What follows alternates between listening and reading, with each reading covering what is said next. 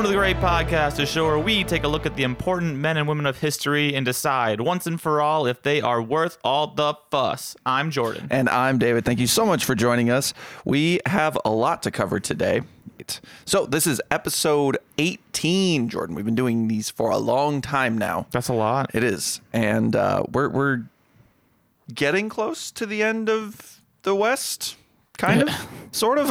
we have a little ways to go still, but A couple years, we'll get there. yeah, well, you know, just give us two, three more years, we'll be done. All right. So imagine, if you will, a man walks slowly through a Roman military camp. He's older, slightly stooped, and wearing the imperial purple. He talks quietly with his senior officers, his praetorian prefect walking at his side. As he walks, a light rain begins to fall. The group finish their business, and the officers head off to their duties or their tents, ducking their heads against the increasing rainfall. The Emperor quickens his pace slightly, his bodyguards and attendants doing the same. Soon they arrive at the Emperor's tent and begin ducking through the flap. The Emperor looks up at the sky before stepping in. Then, a violent flash of lightning illuminates the sky, and the scene cuts to an imperial carriage trundling along a paved road. Soldiers march alongside the carriage, many of them looking quite queasy, a few looking angry. Most held their noses, peering at the carriage ever, every so often, noticing the grayish brown liquid dripping mm. from the crack in the door. At the demand of several ranking officers, the Praetorian prefect agrees to check in on the emperor. The carriage door is opened, and everyone gasps. One soldier doubles over and vomits. Mm-hmm. The scene changes once again, this time to reveal a massive battlefield. A river is flowing nearby as Roman legionaries hack and stab at each other to death. Nearby, the emperor is watching from horseback, sending orders with his runners to keep the battle going smoothly. One of the officers rides up to him in a hurry, but he doesn't give the usual shows of respect and deference. The emperor turns to reprimand the officer, only to find a sword jutting from his guts. The soldier rips the blade out before shouting, That's for my wife, and riding off toward the enemy's lines. Dang. And that's it. That's our opening. I'm assuming some some body ooze was coming out of that cart. you think that's what it was? Yeah. You think Well, I that's, mean- you think it was it was like a putrefaction or something? yeah, I don't know. Something. Might have been. All right. So last time we talked about Aurelian, the badass who kind of reunited the entire empire. Mm-hmm, Do you recall that? It's been a while. I recall it happened. Okay. Well, Aurelian was murdered at the end, if you recall, very suddenly, and it was very unfortunate because he had only had five years, but he did a ton of stuff. So his unexpected death was mostly unwanted within the empire. The Senate didn't like Aurelian much, but that's you know who cares what the Senate thinks. Um, in those five short years, he had reunited the empire, put the government on the most stable footing it had been in a long time, and this had a knock-on effect that um, no one was chomping at the bit to become emperor once Aurelian was dead. Usually it's like, he sucks, I'm going to take over and do better. But everyone's like, Aurelian's doing great. I did not mention Aurelian's wife last time. Her name is Severina. Um, she just isn't in the primary sources at all. We only know about her from coins. Um, but it's important to note that the two also didn't have any children, at least none that we know of, and none mm. that lived to adulthood. He probably didn't have no time, man. He was running around That's the, it- true. the entire empire, the entire time. Yeah, five years straight of like east west, east west center, east west center. No yeah. rest. He was also in his fifties by the time he became emperor, so his wife may have been as well. That's fair. now the men were gathering around Aurelian's corpse as the pool of blood grew around him. At some point, the assassins must have been taken into custody. At which point. They declared that they had acted in self defense. Aurelian was going to kill us. Remember, they had been given a list of names Oh, that's right. Yeah, the saying, yeah, Yeah, yeah, yeah. They thought Aurelian was about to execute them on kind of trumped up charges. Yeah. But uh, the scribe or whoever, the secretary, Eros, had been lying and the list was not real. So I'm sure once they heard that, dread set in very quickly. The man who had led them through all these campaigns, victory after victory, was dead because of a lie, and no one was happy. So now no one wanted to step forward. No one was going to be, I'm the next guy, because no one wanted to anger everyone. Feeling the guilt and perhaps hoping to save some face, the troops decided on something quite remarkable. What do you think they did? They need an emperor, but they don't want to choose. Who else just- wants to choose an emperor? Well, the Senate. The Senate. Oh God, why? Yeah, no, no. yeah. So they sent word to the Senate. No. They're like, "Hey guys, you choose." Ugh, I really thought they wouldn't even like, no, no, no. They, they don't. We don't want them to do Yeah, you one would think that's been the Yeah. historic way it's been. Um, so they figured, you know, those old bastards in the robes love feeling important. Mm-hmm, so they sent it out. What do you think the Senate decided? I don't know. Probably pick the most. No, not us. That sounds like an Oh. army job. Oh, that sounds like something the army does. They're just like, no, no, no. I don't want to deal with that right now. yeah, That's pretty wild, They probably smelled a trap. Oh, I guess I would think that given the history of murdering Yeah. senators and Whoever decides the emperor usually emperor, doesn't yeah. last. Yeah. So yeah.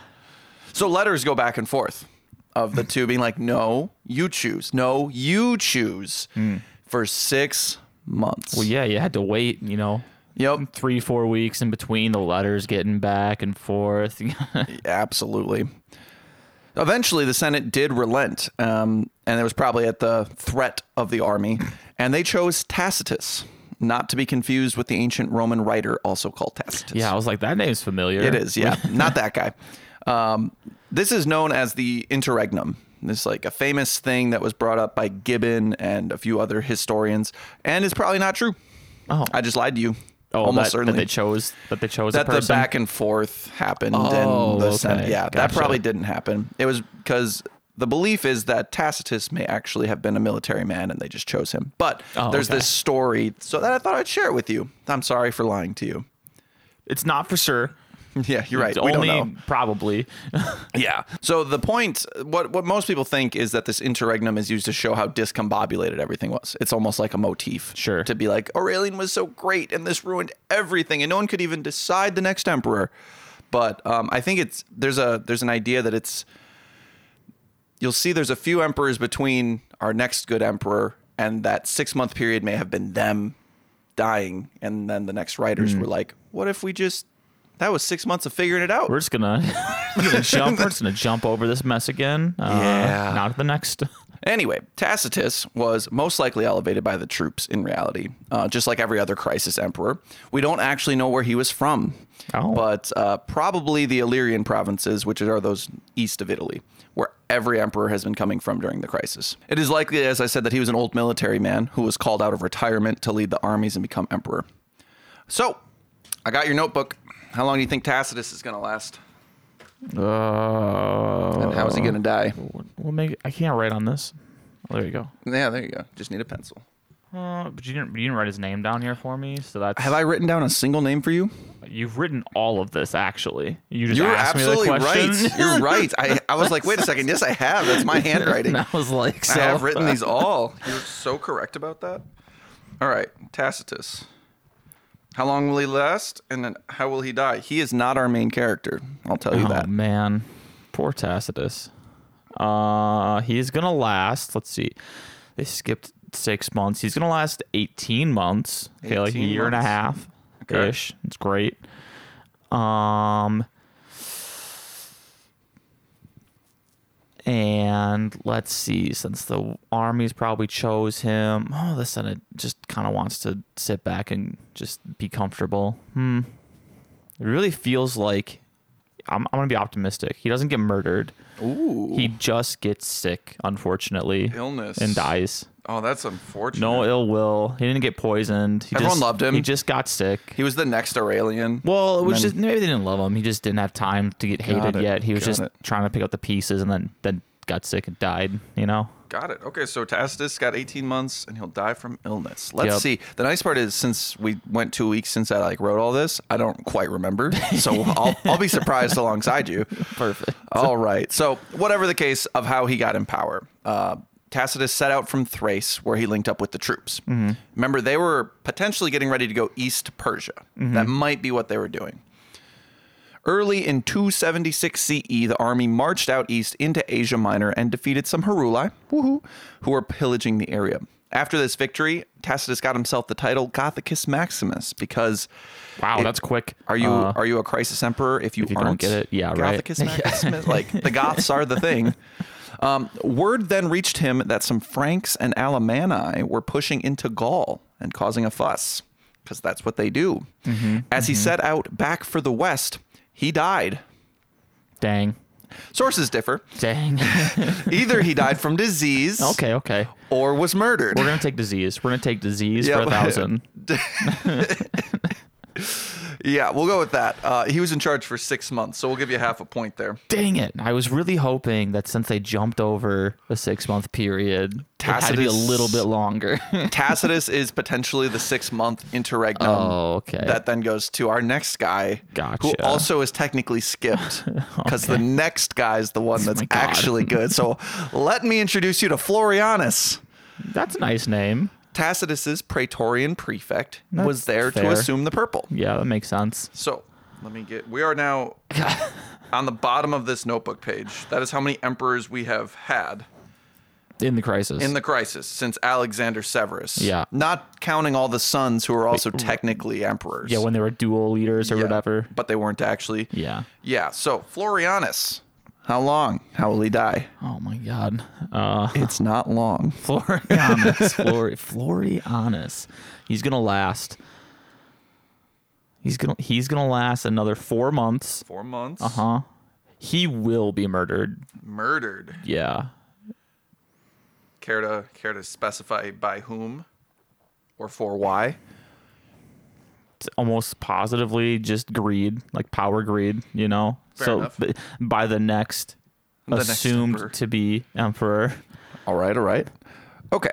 or or supporting factions of the next soon to be emperor. it's all political. yeah. So Florianus assumed power and almost immediately got word that all of the eastern provinces had risen up and declared for someone else. It's like not him, not that guy. I'm guy. glad Aurelian that put guy. everything back together. Like, yay. Uh, I mentioned this man last time, though, the one who just rose up in the east. Oh come on So now. come on now. you don't remember? When you say the name, I'll remember it. I don't know if that's true. Or I'll pretend like I remember it. There, I- there, there it is. So, uh, Egypt, when uh, it was first invaded by Palmyra, Mm-hmm. the Palmyrene Empire last time, I said a man called Probus was in charge, Mm-hmm. but he wasn't the famous one. Then Aurelian sent another man called Probus to take Egypt back. Yes. When Aurelian went east, that one. Oh, okay. That Probus. Yeah, no, I remember this. Perfect. So he was named commander of the East by Aurelian, Mm-hmm. maybe, after the reconquest of the East. So Florianus had the larger force, but the heat and diseases from the East ate away at the European soldiers as they went to fight, who soon grew tired of the constant skirmishing and wanted to end this foolishness. Do we need another civil war? I don't care. Who's Florianus? Who is this guy? I don't even like him. Probus? Heard of Probus. Sure, great. One night, several men from Probus's camp snuck into Florianus's camp and Sounds right. convinced a bunch of men to mutiny. Yep. Shortly thereafter, Florianus was murdered by his men. Yep. Woo! And Probus was affirmed as emperor. Did it. All right, so Probably less than four months though. Oh, oh, I don't even have it. Oh, Oh. there we go. Two months and twenty Yeah. days. So, um, oh, did my pencil run out of lead? No, there we go. So you get another half point because he was murdered. That's murdered. right. And uh, would you like to hear a fun quote from Eutropius, who's one of our ancient sources? Naturally. Quote Florianus, who had succeeded Tacitus, was in power for two months and 20 days and did nothing worth remembering. Yeah, he was literally just moving with the people still, and they're He like, walked some "Who are you?" No, no, no, kill him. Yep. And he's like, "What?" Okay. Probus. Not our main character today. Oh wow. But I will tell you, I almost made an episode on Probus.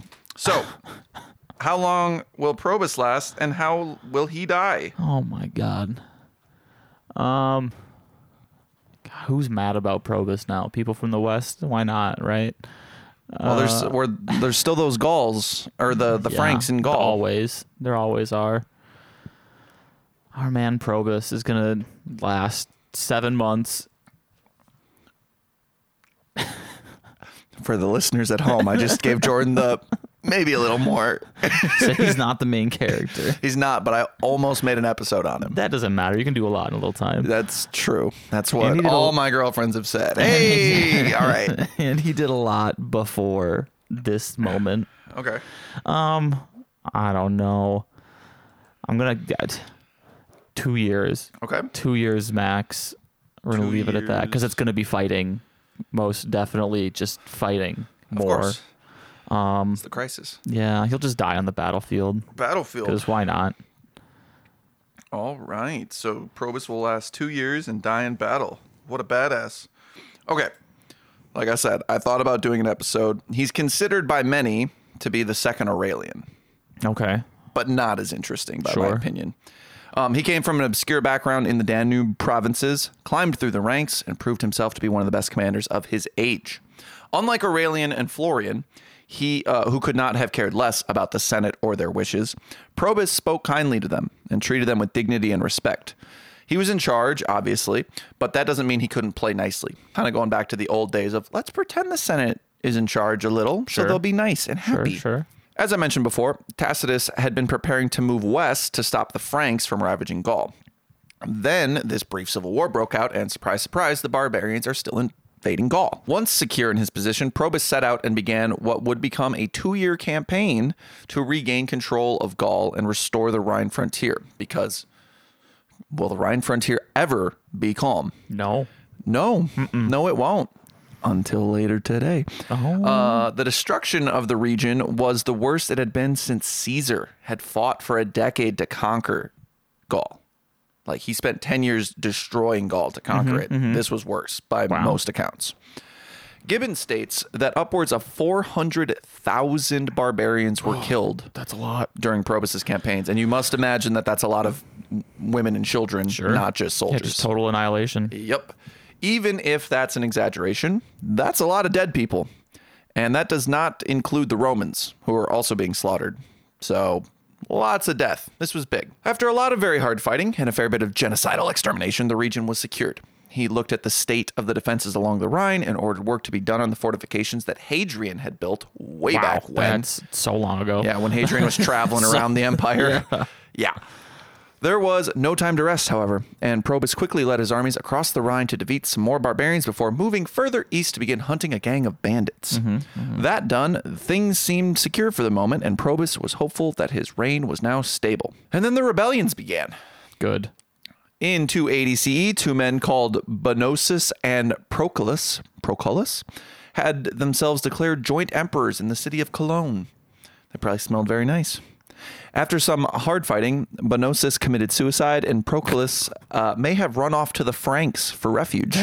He's like, oh no, this didn't work out. You know what else didn't work out? Running to the Franks for refuge. Yeah. They, uh, they returned Romans, don't they? him to- Yeah. yeah, In they were- pieces or No, live. oh, good. So that uh, Probus could kill him. oh, that's nice. Yeah. Another insurrection broke out in the east, but the guy in charge was killed before Probus needed to get involved. Then someone up in Britain revolted. But this one was so insignificant, we don't even know that guy's name. He's like, yeah, no, I'm the emperor now. History will remember me forever. Immediately dead. 2,000 years later, some dude in a podcast says, I don't know who he was, but in 281 CE, Probus returned to Rome to celebrate his German victories with a triumph, one to match the splendor of Aurelian's. And while he was at it, trying to be the next Aurelian, why not do the thing that Aurelian had always wanted to do but couldn't because he was murdered? Invade Persia. Some might be wondering why invading Persia would be on Rome's to do list at a time like this. They keep wanting to do it. You're like, mm-hmm, do you mm-hmm. really have the resources? But we have to consider something. It's only been about 20 years since Valerian was captured by the Persians. And that sticks into a nation's zeitgeist quite a bit. He the rumor was he was tortured, stuffed, and used as a footstool. Wow. That's So- some strong propaganda. Yeah. And the the people of Rome really wanted revenge for that. Mm-hmm, Plus, mm-hmm. there's probably some money over there. Probus set out east with his armies, ready to kick the teeth out of some Sassanid heads. Then word arrived that his praetorian prefect Carus had roused several legions and had himself declared emperor. yeah. There are multiple versions of this story, some where it was not Carus's choice, some where it was. Either way, Probus sent some forces to go deal with Carus, but when word arrived that those troops had then defected, the rest of Probus's army turned on him. Ugh. In short order, he was murdered near Sirmium by his own men. Yet another promising leader cut down because some troops were disgruntled or some prefect had high ambitions. Probus had reigned for six years. It had been six years. I jumped over a lot. yeah. Yeah, Wild. because we have a lot to talk about. So So he just didn't accomplish anything in six years. he Uh, he cleared out had Gaul. Plans, uh, sh- whatever, man. Who has cleared Just out Gaul? back and forth forever. Yeah. yeah. That's just a standard at this point. That's fair. That's fair. Okay. So, Carus. Um, as with most in this period, what I just told you about Probus' downfall is highly speculative. Regardless, Carus had the empire in his hands and decided to send a letter to the Senate to let them know. Again, choosing not to go to Rome in person. Most of these emperors have not gone. yeah, ain't no time for that. Right. This was a slap in the face after Probus had spent six years being all pleasant to the senators. So, how long will Carus last and how will he die? My God, is he our main character yet? No. Oh my God, We're almost there. We're almost there. We're almost there. This is dumb. I told you I, I I'm rushing because we have to cover so a lot. many. Yes. Would say, I'm just, I'm gonna stick with the two year guess. Another two year guess. Two years. Uh huh. All right. And what's this guy doing? He's trying to. He's gonna try to go fight Persia. Correct. He he. Let's see. They're gonna start the war. It's not gonna go well, and and his own men are gonna kill him. I'm gonna tell you. I want you to think back to the opening of the the intro of the episode. But he's not our main character yet. Yeah. Okay. Okay. So so what do you? gonna, So he's gonna either get stabbed in the guts okay. or dissolved and turn into a gray goop. Okay. So pick one. uh, he's gonna get stabbed Stabbed. for doing something to someone's wife. Apparently, Stabbed for wife. Okay. cool. All right. So right away, Carus named his two sons as Caesar. These were Carin- Carinus, Carinus, Carinus. I'm gonna go with Carinus, Carinus and Numerian. It was important in these trying times with constant usurpation and invasion to have the succession secure. It's kind of crazy how few of these guys have kids. yeah. I mean, I get child mortality, but you mm-hmm. think like rich soldier people would have at least a few children that survived. Anyway, he has two. Shortly after, in early 283 CE, Carus elevated his elder son Carinus. I'm going to switch him back and forth. Carinus and Carinus, same guy, to the rank of Augustus. Wow, So, okay. how long will Carinus last? Oh my god. Don't worry, we're getting there. Carinus is somehow gonna get trampled by a horse in uh in six months. Okay. It's very specific. Trampled by a horse. I love it. Can you imagine if you were right? In six I don't even know months? how old are these kids. I'll get to that, but they're in their 30s. Well, okay, well, These are adults. yeah, yeah, yeah. Yeah. Sticking with it. He kept his younger son Numerian with him as Caesar. Oh. And uh, Carinus, I probably mentioned this later, stayed west. Okay. To kind of rule right. the west. Right. Right. And right here is actually where I said it. And don't get it twisted. Both of these sons were in their early 30s. So I think it says something that Carinus was elevated and Numerian was Mm-hmm. And wasn't. not. Yeah. Yeah. That's unfortunate. So Carus opted for the Valerian Gallienus approach, a father-son co-rule. Mm-hmm. He was almost 60 and so placed Carinus in charge of the west because Gaul was still a problem and you need someone in charge over there. Meanwhile, Carus and Numerian set out for this invasion of Persia, which everyone had been trying to put together for like eight years now. Sure. The armies marched east, stopping along the Danube to defeat some Quadi, because that's what you do. Also, some Sarmatians needed to be put down. An estimated 16,000 barbarians were killed in this brief fighting. Just so many dead people. Mm-hmm, they mm-hmm. must have run out of space to bury people. It's a lot. And tens of thousands more were captured. Naturally, our boy Carus got the title of Germanicus Maximus. Nice. And eastward they went. Remember Mesopotamia, the place where Severus and Caracalla had annexed, and Shapur was really mad, so he spent his 30 year reign invading the empire as revenge. Do you mm-hmm, recall that? Well, Carus just took that back. so that's ours again. We got Mesopotamia. It is possible that he even made it to the Golden Goose of Ctesiphon Oh. and gave it a good old fashioned sacking, but we don't know. So that kind of says maybe he didn't. Mm-hmm. It highlights the poor nature of our sources that we don't know if one of the biggest capitals in this area Yeah. Was had actually invaded or not? Yeah. Don't imagine Carus as some Aurelian level military genius, though. The Sassanids were in a really bad spot at this point. They were fighting in modern Afghanistan, which is pretty far east, and there were internal problems that we will look at a bit later as well. They were essentially sitting ducks to be invaded. Still, that did not stop Carus and both his sons taking the title of Persici Maximi, because you got to share those titles. Carus had swooped in with his son and his legions and kicked Persia out for old time's sake, really. Things were going great. But there were storm clouds on the horizon, Oh boy. and not metaphorical clouds either. Get into the story. It looked like it was about to be a stormy night. Carus retreated to his imperial tent. Moments later, a loud crack ripped through the patter of rain. The tent was ablaze, a large hole Oh. in the top of the fabric. No, that's just bad luck. Lightning had struck the tent and Carus as well. Okay. that's unfortunate. Yeah. uh, there is a lovely quote from David Potter in The Empire at Bay that I think sums this tale up nicely. Quote Those who wish to believe this story may do so. Those who do not may wish to believe that Carus' success did not garner him the love and affection of his senior officers, and that the quote, lightning may have come in the form of torches hurled into his tent. Oh. So we don't Oh, know. so his tent caught on fire and he just didn't leave the tent. So there's Yeah. the story is like, he got struck by lightning, Lightning. and somehow he, he just he just he also just stayed in there and burned. It was fine. Yeah, mo- he was old. You know, maybe yeah, he couldn't yeah, get no, up. he just got scared, dude. Yeah, no, he yeah, it wasn't us. Carus had reigned for ten months. Okay. Yeah. So Numerian. Yeah, let's get Numerian on here because now his Wait. daddy's. Okay. Kara, you said think back to the story. Wait, I remember someone burning to death in the story. Someone burning to death. Well, In in my I intro, mean, Carus. I mean, yeah, in my intro, I did it as like a, a scene wipe. I did lightning and then the scene cut. you did. Yeah. Yeah. So were you asking a question? No. Oh, okay. I okay. just I didn't remember Got it. that there was someone stuck in a tent or Oh, no. or did not leave the tent. Right. Yep. It was right as he walked in the So tent. that I- probably going to get stabbed in the stomach, and his brother's probably the goop in the cart.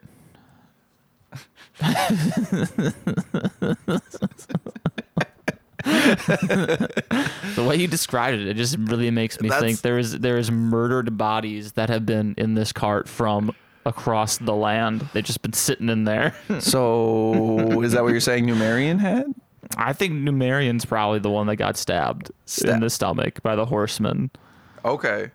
So you said that about Carus initially. Well, yeah, but now Carus is dead and it didn't happen okay. yet. So, stabbed for wife. yeah, yeah, I'm thinking Numerian's probably the one that got stabbed since he's still alive. Okay. And I'm thinking his brother was in the cart. So Karina's it wasn't trampled by a horse anymore. Correct. Okay. Well, I mean, maybe, and then his body was thrown into a cart, but I the, think the horse pulling the I cart. think the I think his ran him over, and they're like, yeah, "Just throw him no, in the I cart." think his body was delivered in a less than good fa- fashion. yeah, trying to get him to Rome, but parts made it. I don't know. you know, trying to send a message, being like, "Ha, we have the West. Your brother is dead." Your brother is dead. Okay. Uh, I actually have like two paragraphs before I ask you how long Numerian will last. So, so the army was out in enemy territory on the verge of winning a very easy war, but their emperor was dead. So this looks kind of like a Macrinus and Philip situation. I don't know if you remember both those guys, but they were in the same spot where they were out east and mm-hmm. then they died. yeah. And so shit happens. Well, Macrinus was the one who stepped in when someone died. Fortunately, so was Philip. I'm getting it all backwards. Fortunately, the Praetorian prefect does not need to assume the purple this time. That's right. Because Carus had his son there. There's an heir right there. Yep. So if Numerian was not already Augustus, because some sources claim he was Mm-hmm. made Augustus while on campaign, he is now in charge. Mm-hmm. How long will he last and how will he die? So you said stabbed for wife. So they're in they're in this war.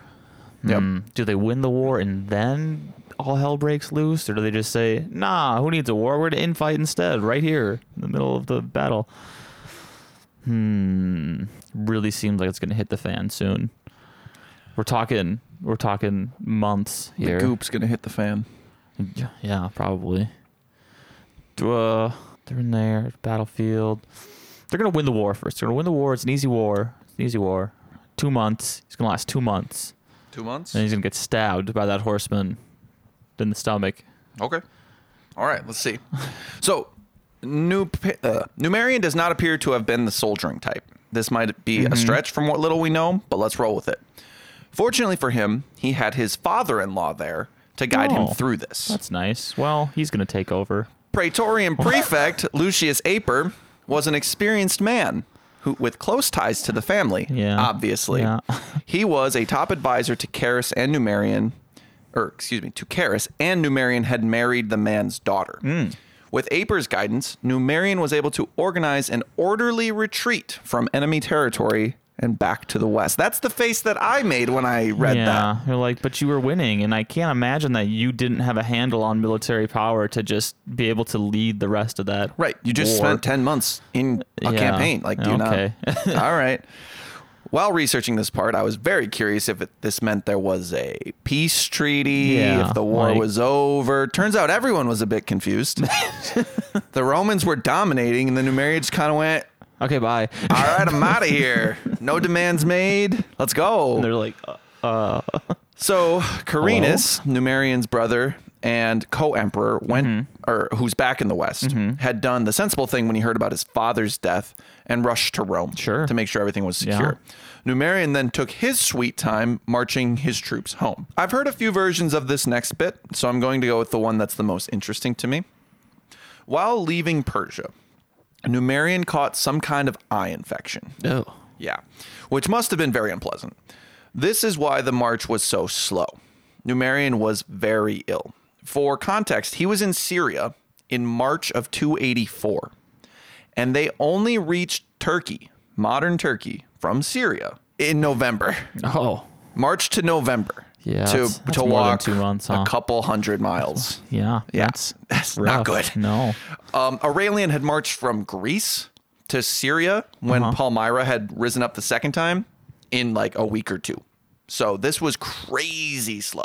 Though unwell, he managed to do some imperial duties while he was stopped in Emesa. But after this, he withdrew from public view due to the eye infection, which was apparently getting really bad. He left Aper, his praetorian mm-hmm. prefect, in charge of the day to day while the emperor rested in his litter. Mm. The march continued. Mm. After a short while, the men started to grow concerned.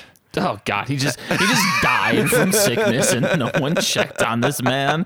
He's got a oh God, it Well, no kinda, one had seen him. smells kind of bad in that car. Huh? Yeah, he hadn't come out of this litter in days, maybe not, weeks. Even. I'm not gonna knock on the door. You knock on the door. You knock on the door. I'm not well, knocking on the, the door. problem was, Aper wasn't letting anyone see them. Oh, April's like, dude, he's dead, but they can't know that yet. Yes, exactly put that. some put some flowers on the door. It's fine. Just seal up. There's something leaking. oh God. Oh man! Someone eventually approached Aper to point out it smells like a corpse. yeah, and he's like, and we're getting kind of sick of this. So once he was backed into a corner, Aper opened the litter doors to reveal the goop Yeah. of Numerian. Dang. He had reigned for one year and four months. It kind of. I mean, like he existed for a year and four months after his father died. That's true. Yes, yes, it's true. In misery and Yeah. various levels of degradation. Yeah, that's that's poor for that. Maybe he had leprosy. Like, Oh maybe yeah, he maybe leprosy because maybe D- disregard the holes in his chest, but maybe it was leprosy. I'm just like, damn. Okay. So what's going on here is a little wild, Mm-hmm, seems strange. So Aper claimed to have concealed Numerian's condition, hoping to get the army safely back west before announcing that Numerian had succumbed to his eye infection. Sure. It was soon decided by the generals and officers that a council should be called to choose Numerian's successor, which is a strange thing. When you already have the- Exactly. the, brother There's- who's already a ruler. There's an emperor. He's there. He exists. They didn't care. The- uh, of course not. Why would they? So in Nicomedia, the vote was held. Praetorian prefect Aper did his best to convince the senior officers of the army to choose him. But it would appear that he did not have the support he had hoped he for. He, mm. but it would appear that he did not have the support he had hoped he had. On the day of the vote, the commander of the Protectores Domestici, a man called Gaius Aurelius Valerius Diocles, Wow. Okay. was chosen by the army as their new emperor. I mean, how do you not with that name? Right? It's Aurelius Valerius. Yeah. Come on. For the record, the Protectores Domestici, which I am positive I'm saying 100% correctly, was was an elite cavalry unit attached to the imperial household. That makes so think sense. Praetorians on horseback. Mm-hmm. Yeah. And with less of the like history of killing emperors. Sure. Well, they're they're young, you know. Yeah, we gotta figure- time. we have time to do time this. to kill emperors. Aper was likely disappointed seeing his chance at absolute power slip through his hands. No matter though, he could just continue in his prefect role and pull the strings as he had done for the last couple of years. As the new emperor Diocles stepped before the men with Aper and the other generals, he drew his sword and raised it in the air. The men obviously went nuts and they cheered they cheered their new emperor. It was a great time. Then he began to speak, and the men went quiet. Oh. Mm-hmm. The essence of what he said was this Thank you, soldiers, for this wonderful gift of Imperium. I shall not fail you in the field nor at home. Well, Well, but do you know who has failed you? oh, nice. Let's start the propaganda campaign against the other guy, the brother. What's his name? Nope. No, Aper. He's gonna say Aper. The failed you? man who Oh, murdered man. our beloved Numerian. Oh boy. There was a stirring in the crowd. Murder? I thought Numerian died of an eye sick. What are you infection. talking about? Confusion permeated the men until Diocles spoke again. Oh man. After the most unfortunate death of our beloved Carus, the magnanimous Numerian was struck down in his prime, not by some ailment of the eyes, but by a Hmm. misplacement of trust. I really was. I really hoped he was gonna say misplacement of a spear or something. just accidentally. This knife's just this. not where it's supposed to be, if I'm honest. The man who murdered Numerian stands with me on this stage. The man who conspired for the purple and who committed regicide for his own gain. Diocles leveled his sword to point directly at Aper's heart. Dang. Aper was stunned into inaction, as you would He's be. like, I'm dead. All right. Well. He stood there, frozen, staring at Diocles and the tip of the sword. The sword seemed to move in slow motion as mm-hmm. Aper watched the Emperor take his swing. Despite its lethargy, Aper could not avoid the blade strike. Diocles stood over the corpse of the prefect, blood pooling around his feet, staining the new purple robe he wore. After a moment of stunned silence, the men erupted into cheers. Naturally. Diocles looked out at his troops, smiled, and raised his sword high, Aper's blood flying everywhere. That's crazy. You're like, ha, he did a thing. I killed him for it. Love me. Well, you must be right. Got it. He must be right. Okay. This all seems like a very wild series of events. Yeah. well, it seems pretty on par for the crisis, really. Um, Kind of. yeah. You know, two two emperors dying quickly, Praetorian prefect, you know. Yeah, lots of murder. Makes It's- sense. yeah. But now, let's play a game Mm-hmm. called Is Any of This True? Oh, Ba-dum, bum, well. bum. that's tough to say. Well, but this is going to be a, basically like a multiple choice quiz show. Okay. Where there's one question and no correct answer. Oh, We're going to well, decide the canon really- of this event right here, okay, right just now. like whose line is it anyway? The points don't matter. Everything's made up. okay. So this is going to be the official canon for the rest of history. Oh, And I wow. have five options for you. It's a good declaration to make. The first one a series of unfortunate events. Hmm, yes. Carus was struck by lightning. Numerian was oh. struck by an eye infection. Aper attempted to conceal Numerian's death to keep the army from falling apart. And Diocles mistakenly, but reasonably, accused Aper of murder. Because it looks like that. I don't think all of those things are true. I'm gonna go for the next option. Number two, series of slightly calculated events. there we go. The same thing as before, except everyone was a little more deliberate. Mm. Aper did not murder Numerian, but he intentionally concealed his death to give himself time to be in charge and gain support of the men. Then Diocles saw his opportunity to remove a powerful rival and gain support thanks to the rumors that Aper had killed Numerian. So everyone's innocent, but they're all conniving. Sure. Three, boo Aper, yay Diocles. Aper wanted to become emperor. Either he murdered Carus or Carus died naturally, unclear, but he definitely murdered Numerian, seeing as the young man was not fit for the job. But when Diocles was elected by the men, Aper knew his position was precarious, and seeing as Diocles was now in charge, he could not let a man who had murdered an emperor stay alive. Number four, hmm. the betrayal.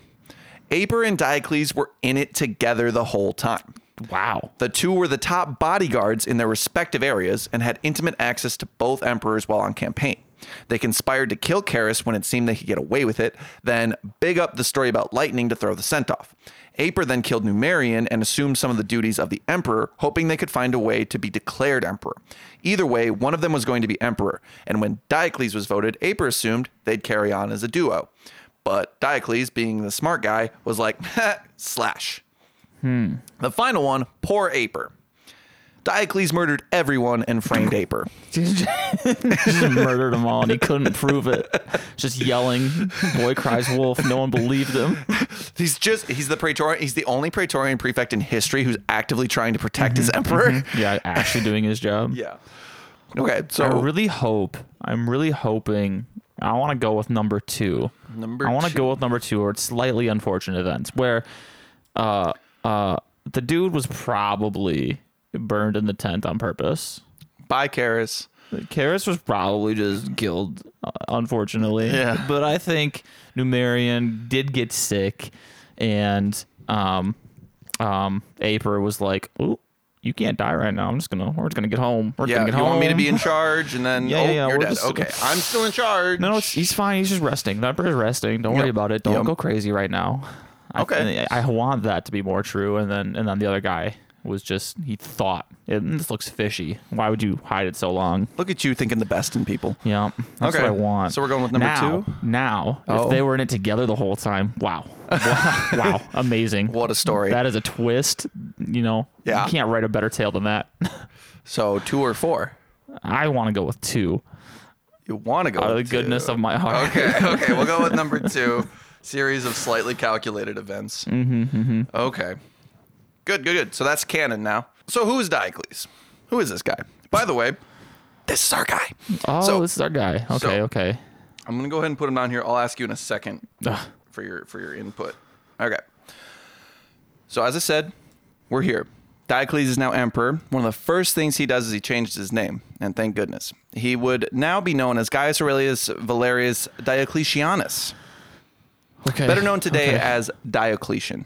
Okay. A f- couple months ago, our friend was over, and uh, she mentioned this emperor. I don't know if you heard it, but I went yes, but don't talk about him because that's next. I remember you saying that, and then just being like, "Doesn't matter." And then you said, "I won't Yeah. And correct. I was right. I did not remember. Correct. so Diocles, who I'll eventually here start just calling Diocletian, um, came kind of out of nowhere. He didn't, you know, that story had nothing to do with him until right now.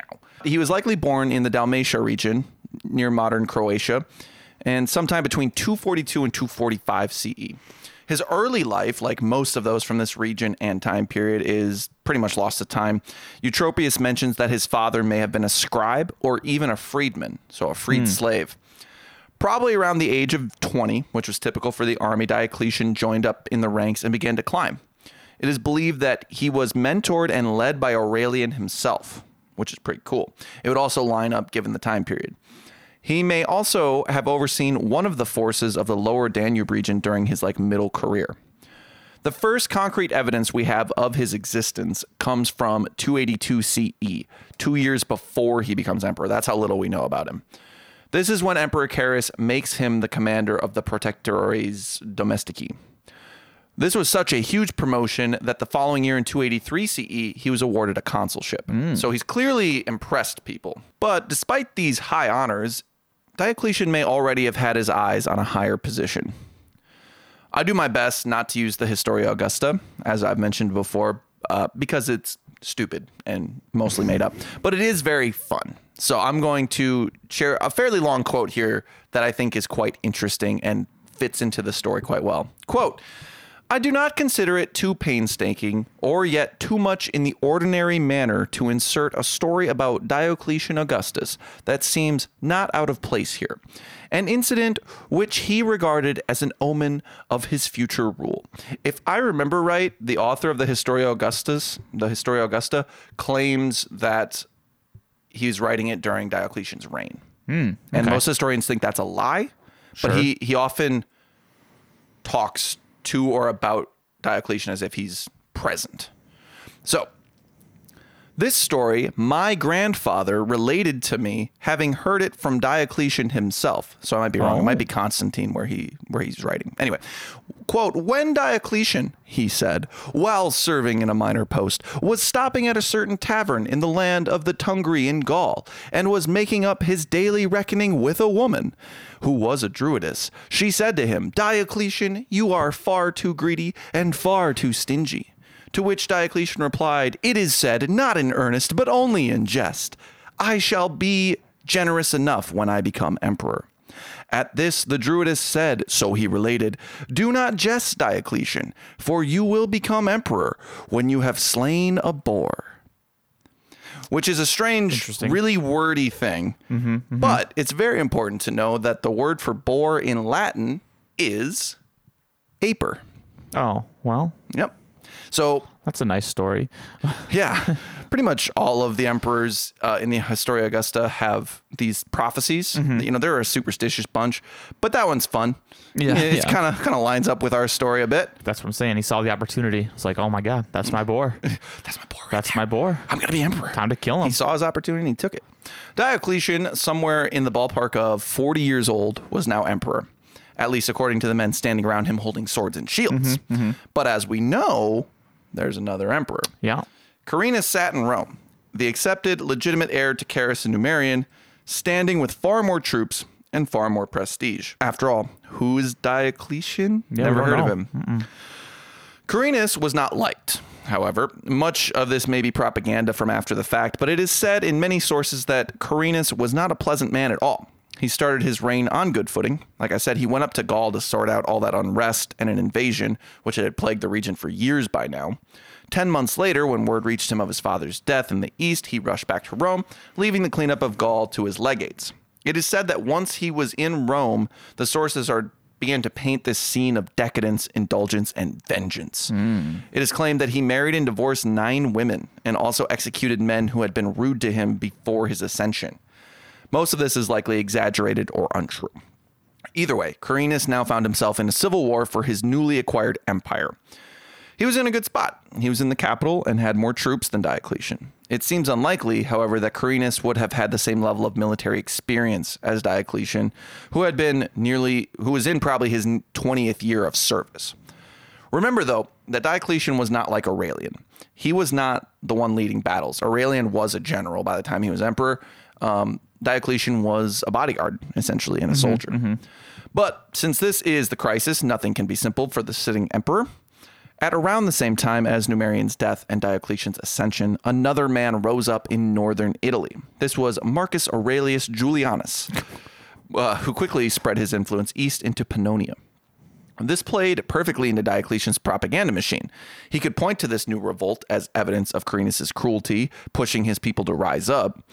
Whoever won, Diocletian could swoop in for the third party, take the mm-hmm. win for himself, and then be like, see, I either stopped a tyrannical emperor or stopped a usurper. See, I'm uniting us. It's ah, fine. I'm the good guy. Carinus made short work of Julianus's revolt, which left the door open for Diocletian to drop in on his battered forces. The location of this battle is not known with any certainty, but it was likely near modern Belgrade. The fighting was very tough, as is often the case in civil wars, but having more troops, Carinus took an early advantage and looked to be winning the battle. Then his praetorian prefect, Tiberius Claudius Aurelius Aristobulus, Aristobulus, decided that this was not going to work out. Even if Carinus won, which was still not guaranteed, Diocletian had the might of the East at his disposal. The war was unwinnable in Aristobulus's mind, and so he switched sides. The ancient sources claim that Carinus was murdered during this battle by one of his officers for forcing the man's wife to have sex with him. well, there you go. This is likely later slander, and modern historians assume that Aristobulus was the officer who betrayed Carinus, but his reasoning was more pragmatic than vengeful. Once word got around the battlefield that Carinus was dead and Aristobulus had defected, the battle was all but over. How do you think this all played out for Aristobulus? Aristobulus died. Oh, well, according to Pat Southern, it was a very good move. Oh, After clearly having a already having a solid career that peaked at Praetorian Prefect, Aristobulus continued on in that role under Diocletian for the rest of that year and was even made consul. honestly surprising. I feel like Yeah. most of the history we just saw, we should kill him. He got too greedy. He's going to do the same thing to me. Right. Yeah. Well, we have records of several other high ranking posts, including the proconsulship of Africa, which is money, money, money, and a few others. So he chose the right horse in this race. yeah. Anyway, Carinus had reigned for just under two years from 283 to 285. 84, I mean, excuse me. So you were wrong. Mm-hmm, mm-hmm. But that's okay. Shocking. Shock. Now the question How long will Diocletian last? and how will he die? No one knows. History's fake. I gotta look. I gotta look how long we've been recording because we've gone a long time now, and we mm-hmm. are just into our boy. Mm-hmm, it's been an hour. Yeah. Okay. Hustle. I I considered making this a two-parter, but we're gonna we're just we're gonna roll with it. Okay. How long will he last? And hint, it's long. Well, what do you mean by long? Okay. We've had we've had some long reigns. The longest in the crisis Oh, was well. Gallienus, 15 years. Mhm, mhm. I was gonna say like eight years, but he's only he's in his forties, right? You said. Yep, He's in around 40. 40s? Okay, thirteen. We're gonna give 13 him years? thirteen years. Uh huh. And how does he die? Is it gonna be another just unfortunate case of he did a good job and then someone was upset, so he died? I don't know. Will it? uh, the Senate's gonna kill him. Senate's gonna kill yeah, him. yeah. The Senate's gonna start getting angry after a while because he's gonna be mean to him Okay. for some reason. Senate murders him. Yep. Okay, 13 years. Senate murders him. Let's figure this out. So, Carinus' men swore allegiance to their new emperor, and Diocletian set off for Italy. It is possible that he immediately had to deal with some Quadi and Marcomanni, hmm. but little is known. It is also debated whether Diocletian visited Rome at this early point in his reign. As we have seen, the Eternal City was not the heart of the imperial government it had once been. Gone were the days where the emperor sat idly in the capital and had dinners with senators. Diocletian was a low-born soldier who now had command of the empire. What did he need Rome for? Exactly. So the Senate's mad. so they're gonna murder him it's all in working out. 13 It's all years. coming together. Well, it takes a while. It They takes a while to get it together. you know, yeah. So whether he went to Rome or not, he sent word on what to do with the members of Carinus' administration. Mm. Let him keep working. He says it's fine. fine. Yeah. No reprisals needed. Let's just keep this ball rolling. The question of succession had been on Diocletian's mind from the moment he put the purple on. Sure. Because clearly mm-hmm. that's the problem. Aurelian and Probus had both done so much in a super short time, but didn't have sons and no clear heir. Diocletian also had no sons, but he sought to remedy the succession problem right away. Time to adopt someone. You got it.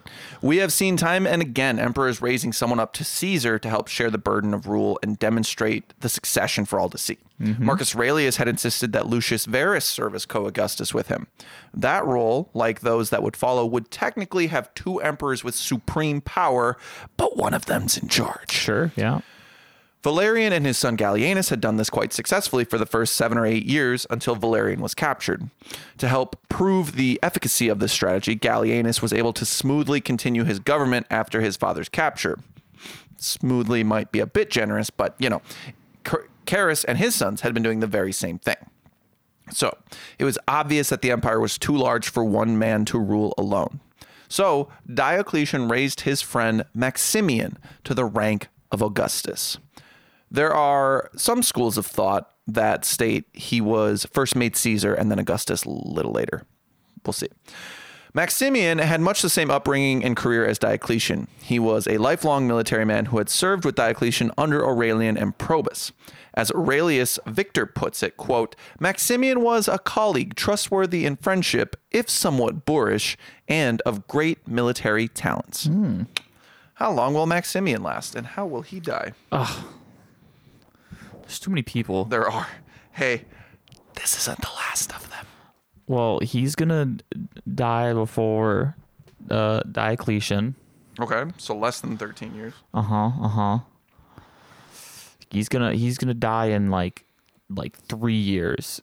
Three years. Yeah. Alright. And how? Let's just be nice and just say he just he just unfortunately died on the battlefield. No like betrayal. It just happened. You know, people die in war.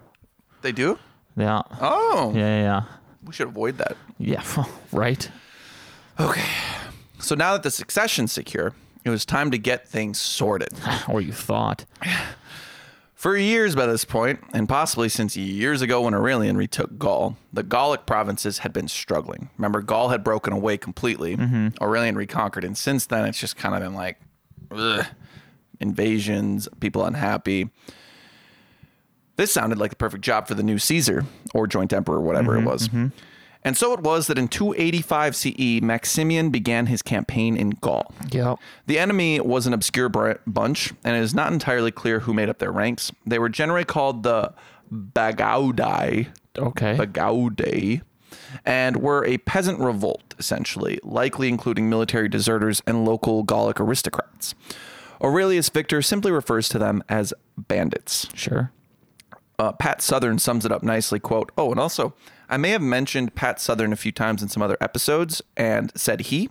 I found out it's Patricia Southern. Oh, okay. So that's my bad. Apologize, Miss or Mrs. Southern. Quote The Gallic bandits of the third century were perhaps typical of the sort of society in which law and order have broken down to the point where everyone has to fend for himself and where an honest living is impossible to achieve. If your society is in crisis for 50 years, people are going to start doing bad things to survive. Oh yeah. So these were probably very desperate and angry men who had nothing to lose. In any case, Maximian went to work fighting against this revolt. In a panegyric from 289 CE, it is stated that he was victorious within the year. We know little to nothing of the campaign itself, and most of it was not recorded because it was essentially a civil war, and we don't like to get titles and triumphs from civil wars. It's mm-hmm, kind of mm-hmm, mm-hmm. nasty. With the internal revolt resolved for the moment, Maximian had to turn his attention to the latest external threat Frankish and Saxon pirates raiding the English Channel. Oh boy.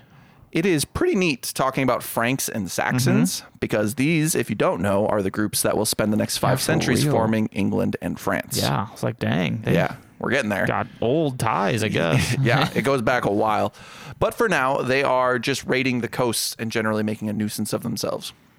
To deal with this problem, Maximian appointed his highly trusted, super skilled soldier who used to drive a boat for a living, Nice. Carausius. nice. We know almost nothing about Carausius before this time, but he must have impressed the emperor during the Gallic campaigns. Basically, he was given the small fleet of the north and told to build and borrow all the ships he could to deal with the pirates. Aye, aye, Captain, he probably said before rushing off to the coast. I'm sure. Yeah. I'm sure that's what he said. in English too. Maximian uh, had chosen well. Reports were soon in that Carausius was destroying raiding fleets left and right. There was like a problem though. Sure, Carausius was beating a bunch of raiders, but his timing seemed a bit off. Like it always happened that the raiders would show up, rape and pillage, plunder, and then Carausius would show up and defeat them. And also, has anyone gotten any of their stuff back? I was like, this man is just like waiting No. for them to take the treasure for him so he Yeah. can just take it. So, so the pirates pirate, and then a- he pirates the pirates. yeah. It's, I mean, hey, it's a lucrative move. Yeah, it certainly was. Uh, whether these rumors were true or not, Maximian felt he needed to do something, and so he signed Carausius's arrest warrant. Oh, How do you think that went down? Well, it seems like that guy's got a lot of men and some power underneath him, so I Uh-huh. don't think it'll win well. Well, he has boats too. That's true. He heard the news, hopped on his ship, just left. booked it for Britain. he was like, "Ah, okay, bye. what are you gonna do? I've got the fleet. I'm rich. I have all these people in this fleet. I'm just gonna go start my own thing over here. yeah. What are you gonna? How are you gonna even get here? you know, you know, I have the Yeah. boats. all so, right. Well, what do you think the next step is for Carausius? I don't know. Declare himself emperor, of course. But he's just le- what? He's just leaving the country. But no, but I'm I'm gonna be emperor over there though. I'm Yeah. emperor, but I'm I'm gonna be over there. yeah, I'm gonna be in Britain. I'll be the emperor of Britain. Oh my god. Obviously. Yeah, whatever. Yeah. We actually haven't had reason to talk about Britain for a long time. Yeah. Aside from us, like a slight, we're going to talk about it for a lot. Oh, okay. Now, okay. okay. That makes sense. Um, I think it's telling how easily all these legions went, yeah, I'll switch to Carausius' side. My thought, and I didn't see this anywhere, is he was greasing the wheels with the money he was stealing in advance so that when he had to run, Probably they would that be would ready for sense. him. And be like, I will, you know, reward you handsomely. Yep. I'm about to be emperor, guys. Mm-hmm, Either way, we now once again have a breakaway state, and this time it's across a lot of water. Yeah. And in and they have all the ships. But was it a breakaway state? Or is it just another emperor? Because we already have two. And I this mean, but two of them are co-emperors, you know. right. so- Well, so Carausius was thinking, why not three? Yeah, I and he liked it. seriously he seriously meant this. His coins depict this mindset because oh, man. he has his head on one side and Diocletian and Maximian on the other, and refers to them as brothers and proclaims imperial peace. What? and and my favorite is uh so peace is pax you know Yeah, pax romana yeah. so on his coins uh it says pax aug so like pax augustus Oh, okay. with three g's Oh, that's funny. yeah so i like that Guy's a little delusional, I think. oh yes Uh, Oh, he's yes. like, well, no, no, no. I'm maybe gonna not maybe not because what Okay. all that really matters to decide if he's delusional or not is what diocletian thinks I mean, yeah, but why would he just be like, "Oh, that's fine. I know you just let them mur- uh, murder, rape, and pillage everything, and then you just took all of it for yourself, and then said you have this power and left. That's fine. so you don't think diocletian went for it He might because everything's so chaotic. Of course he doesn't didn't. deal with No, it. no, no, Okay, no. Yeah, I was like, that's it not. makes some kind of sense like yeah more emperors more you know sure but not a usurper No. you took it by force man so that was not okay um, as i mentioned earlier maximian might have been caesar at this point and not augustus Mm. but if so right now is when diocletian says no no no fuck that guy Yeah, yeah. you are emperor go deal with him Oh, that's nice. yeah. So either way, Maximian is now officially Augustus. Diocletian likely felt that the West was becoming too unstable, obviously, and instead of blaming or degrading Maximian, he elevated him to show we are strong and we are united.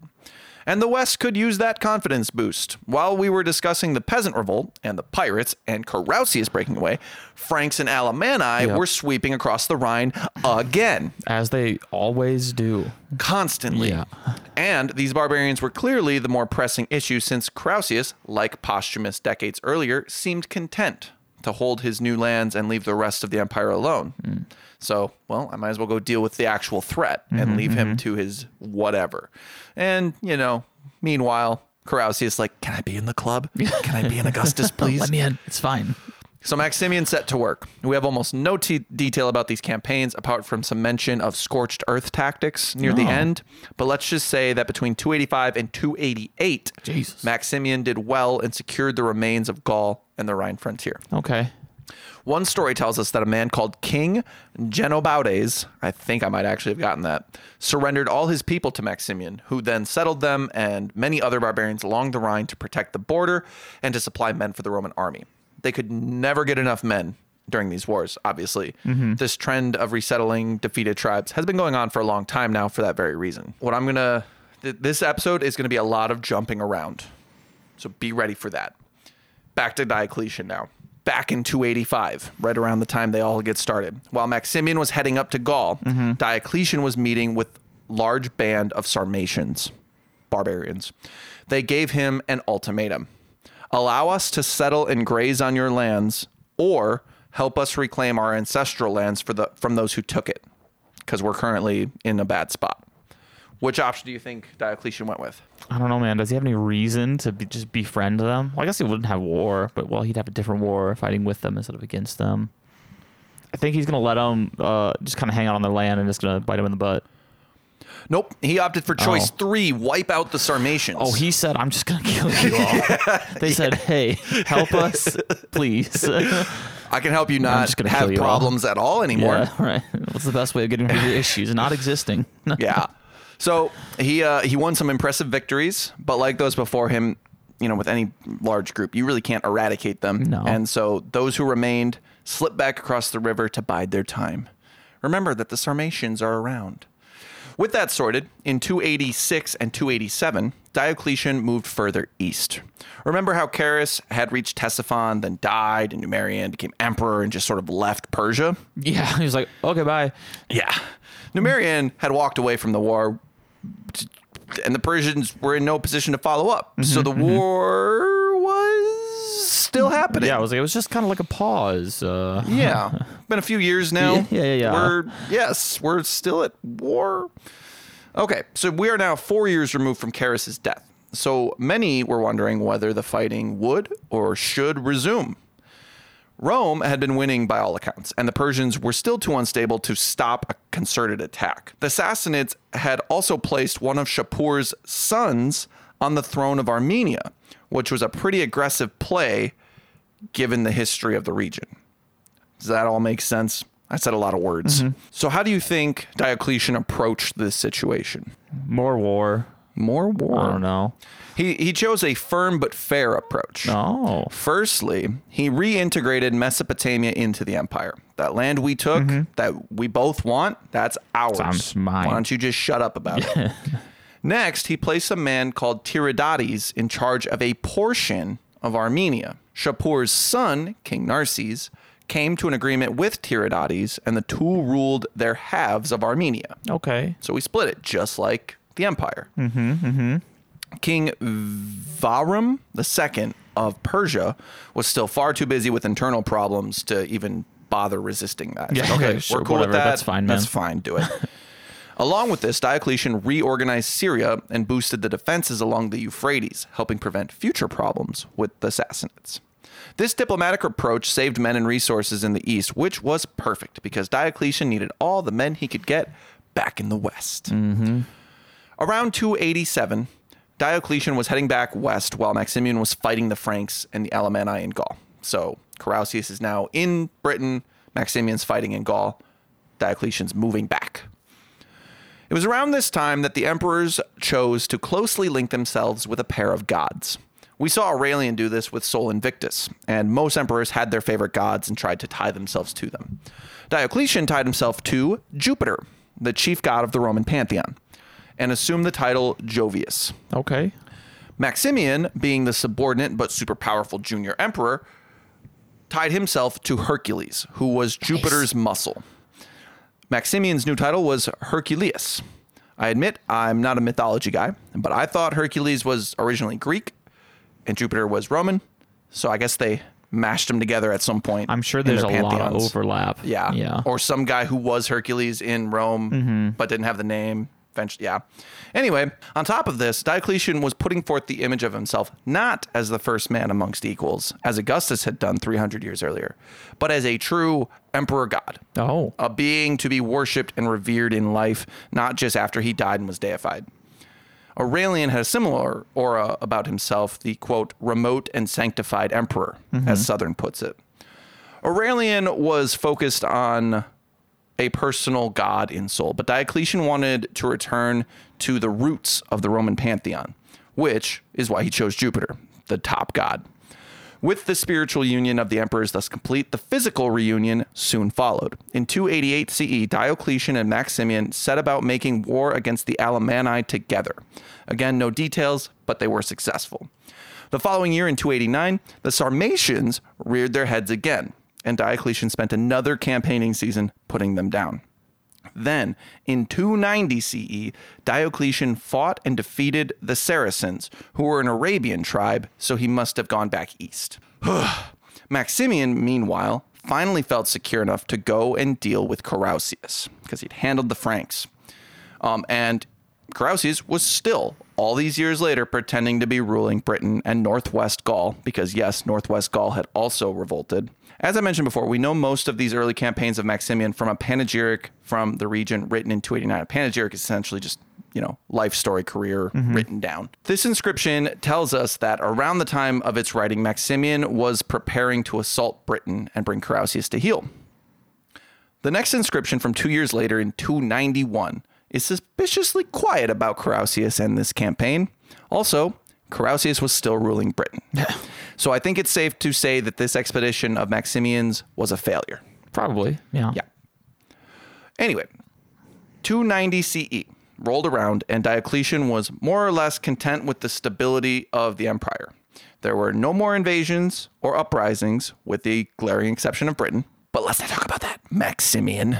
In fact, Maximian's failed invasion of Britain is speculated as the reason for Diocletian's return from the east. Kind of oh. a, dude, okay, we got to figure this out. Mm-hmm, this isn't mm-hmm. working. Diocletian had now ruled for six years, outperforming almost all emperors of this era. This meant it was time for some celebrations. Oh, sure. Why not? Maximian began to venture south through Gaul and into the Alps to meet Diocletian in northern Italy.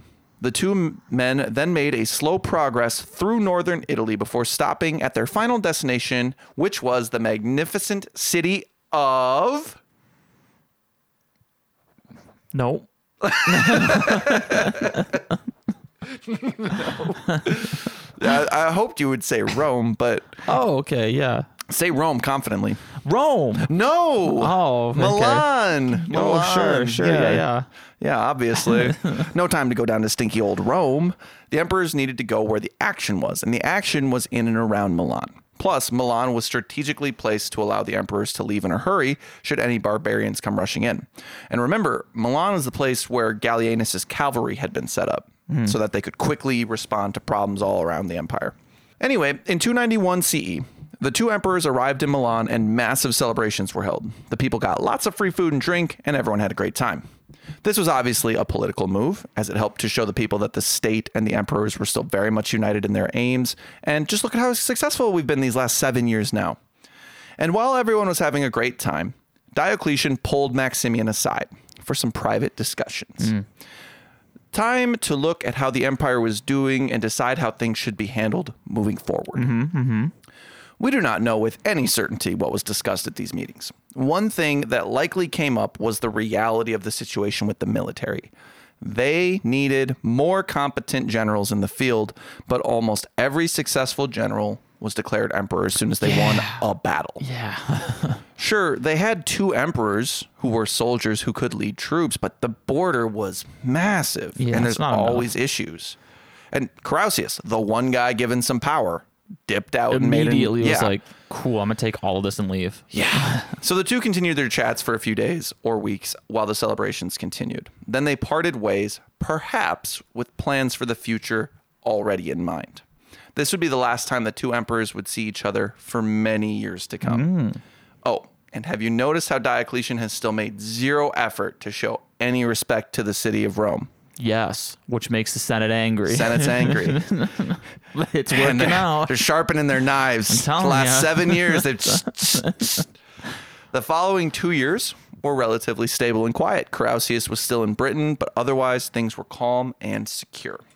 Then, in 293 CE, the next big change of Diocletian's administration went into effect. Both emperors would name a Caesar. Oh, that's new. Very new. Yeah. Okay. This is interesting. All right. Yes. Okay. But this was is not to imply that they would simply name an heir. These Caesars would be junior emperors. Sure. That this is their plan to get generals who aren't going to betray them. I think. Exactly. Yeah. Okay. This made perfect sense given the circumstances. We need these generals Mm-hmm. who are ambitious, obviously, but they're already going to become emperor. Yeah. Like you are in the royal line right now. Yeah, you so there's no reason for you to just murder the current emperor. exactly. It's like you have infinite power bar the guy ahead of you. Mm-hmm, mm-hmm. One person above you, otherwise you're in charge. And once that guy's gone, you will be in charge. So just do your job. It'll be easy. So let's take a look now at who the two chose. Maximian chose a man called Constantius. Constantius was, obviously, a lifelong military man born along the Danube, Danube, because they all are. It is said that he was related to Claudius II. Hmm. That's Claudius right before Aurelian, via Claudius's niece. This is likely later propaganda to up mm-hmm, Constantius's mm-hmm. family prestige. In reality, Constantius was most likely um, the same as Diocletian and Maximian, an excellent soldier of humble origins. He fought a lot, as one would imagine. He was highly respected officer under Aurelian during his Palmyrene campaign, being a member of the Protectis Augusti Nostri, uh, which was like the handpicked favorite officers. Under Carus, he had been made governor of Dalmatia. Around the time of Carinus and Diocletian's civil war, he switched to Diocletian's side because he's smart. In 288 CE, his governorship ended, and he was appointed as Maximian's praetorian prefect. So he must be impressing. Constantius then crossed the Rhine and Danube multiple times on raiding, raiding missions to hit the barbarians on their home turf. So clearly, Constantius and Maximian were close. This is proven by the fact that Constantius divorced his wife or concubine, it's not clear, Helena, who was the mother of his son, Oh. a, a boy called Constantine. Oh. They divorced so that Constantius could marry Maximian's daughter or stepdaughter. I've seen both, Theodora. Then in 293 CE, the unofficial became official and Constantius was promoted to Caesar. Okay. Already been the right hand man. Yeah. Now it's truly Official. locked in. Yeah. Here's the interesting part. Um, Maximian has a son. That's unfortunate for this. Yeah, we'll get to that next time. so Diocletian chose a man called Galerius, whose full name was Galerius Valerius Maximianus, which is fun to say. Yeah. He was born in Serdica, right there near the Danube, because, again, all of them. His family had fled from the frontier because they were tired of the constant raiding, you'll be shocked to learn. I can't imagine why. I can't either. Galerius initially followed his father's trade of being a herdsman, but at some point joined the military where he served under Aurelian and Probus and then under Diocletian, clearly catching the emperor's attention. In 293, he was med to Diocletian's daughter Valeria, who goes down in history as Galeria Valeria, which is also fun to say. And boom, Galerius is made Caesar and assigned to the Illyrian provinces, which is like being put on bathroom cleanup duty in a rundown truck stop. Oh, well, that's that doesn't seem great. No, but you know, you gotta you gotta earn your stripes, I I suppose. guess. But you take because I mean you take what you can get when you mm-hmm. get offered Imperium.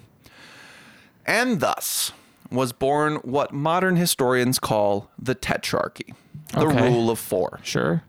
Two senior emperors, two junior Caesars. As Southern puts it, quote, the four men who ruled the empire were all Illyrians, and all of them had started their careers in the army. It was perhaps inevitable that Diocletian would choose men he knew either personally or by reputation from his own circle, which formed a limited pool of likely successors. His own position in the rule of four was as the undoubted senior partner. The empire was not divided up amongst the men, and there was still only one state government, but each man did operate in and exert his own authority over specific regions to achieve specific aims. Mm-hmm. According to Aurelius Victor, Constantius operated out of Trier, and oversaw Gaul beyond the Alps. I think Maximian was just tired of dealing with Sure. Carausius, so delegated the reconquest. Maximian got Italy and North Africa while operating out of Milan because he was lazy and didn't want to go to Rome. Galerius worked from Thessalonica and controlled Greece and the Danube provinces, while Diocletian returned to the east to rule from Nicomedia, where he oversaw Asia, Egypt, and the rest of the eastern provinces, i.e., the richest, most powerful provinces. Also, in 293 CE, Diocletian received an envoy. This party was sent from our old friends, the Persians. Oh, okay. Cool. Ha- cool. Hazard a guess what the Persians would send an envoy for at this time? I feel, man, I hope it's just being like, hey, can we just continue to not uh, be at war? Kinda. Yeah, just like, kinda. hey, here's a here's like a a little gift. Don't attack us. Thanks. Yeah, that's basically it. So, in their usual diplomatic way, the envoys congratulated Diocletian on stabilizing the empire and his new Caesar appointments. well done. Congratulations. Oh, and also, we have had some administrative changes back in the Sassanid Empire. Uh, we just wanted to let you know. Diocletian was probably aware of Sure. what was going on in Persia. Yeah, these a last- show of good faith. yeah, but uh, the men explained anyway. So King Veyram II had died, and another man had come to the throne, but he had died. quote, quote, wink, wink, nudge, nudge. And now our glorious new leader is King Narses, seventh Sassanid king of kings. Long may he reign. Diocletian thanked the men, and the two parties confirmed the agreement reached in 287 that peace in the region was paramount, and everyone was content with the way things were with Tiridates controlling his portion of Armenia. Cool, great. But Yep. as the envoys left, Diocletian had a bad feeling. He had heard of Narses. Narses was a shrewd military man who was obviously very ambitious. As they all are. Yeah. And while the envoys had brought their customary gifts for the emperor, Narses was back in Persia doing the equivalent of damnatio memoriae on his immediate predecessors. Oh. he was sick of these weak Oh, and ineffectual leaders who made the empire look bad. Narses planned to return to the beginning of the Sassanid Mm-hmm. Empire and emulate Ardashir and his son, our old friend Shapur. Cool. Time to spark another Persian war. Yeah, maybe not quite yet, but Diocletian knew he needed to keep an eye on that. Okay, so with their assigned roles handed out, the four men divided and went to rule their regions. And before they went, Diocletian sent a note to Maximian discreetly, which probably said, You have backup now. Go deal with that affront to our rule that you've been allowing to exist for the last seven years. Maximian quickly delegated, and Constantius immediately began his preparations to retake Britain and northern Gaul from Carausius. Carausius was probably pissed. He's like, I just wanted to be, you could have made me Caesar. This would have been done. But no, Well, yeah, you can't just take it. All right. that's the problem. You could have asked a question. could have just been a really good soldier. Yeah. And helped Maximian. You might have been named Mm-hmm. Caesar. Hmm. Now you're just a usurper written down in history. The same year he was elevated to Caesar, uh, Constantius cut off Carausius' access to the mainland by seizing an important harbor. After seven years of revolt slash independent rule, Carausius appears to have lost his credibility with the officers. Oh well. Yeah. A man called Allectus, who might have been Carausius' praetorian prefect, murdered his emperor and Sure. claimed the purple for himself. God, what? Oh my God, dude. I know. You should have murdered him and then been like, "Hey, uh, four emperors of Rome, I killed him for you. did it. Can we fucking get back together now?" Can we reunite and not Yeah. know? I'm going to be greedy? Okay, cool, cool. So he murdered uh, and then his rule became far less stable. Um, he had lost access to the mainland, so he couldn't link up with those Frankish allies that he was so tight with. This gave Constantius space to spend the next two years clearing Gaul of the Franks and the other traitors who were still showing loyalty to Allectus. During these years of campaigning, Constantius also beat up some Alemanni while stabilizing Gaul. So he's doing it everything. Meanwhile, it appears that Galerius dipped off to Egypt to help put down a revolt before returning to the Danube region. All that I really have to say on that. It seems that these first few years of the Tetrarchy were left to the two junior men. I think Diocletian and Maximian were just enjoying a nice little break. Sure, and that's uh, fair. they had been fighting for almost a decade by this point. But around 296 CE, three years into the Tetrarchy, everyone started getting involved again. Two major things happened in or around 296. Since we have been in the West for a moment, let's wrap up what has been happening there. After successfully securing Gaul and destabilizing the British usurper's position, Constantius felt he was in a good position to invade the island. This was helped by the fact that Maximian was getting off his ass for the first time in three years to come take command of the Rhine frontier so that Constantius could leave. Because again, what happens when you pull an emperor off of a frontier? Yeah. Barbarians flood in. back. Yep. So we'll have Maximian hold the line, Constantius go deal with Britain. Two fleets had been assembled slash built over the last few years. Constantius would lead the first, and the second would be led by his praetorian prefect, Julius S. I practiced this one. Hmm. Asclepiodatus. Asclepiodatus. Asclepiodatus.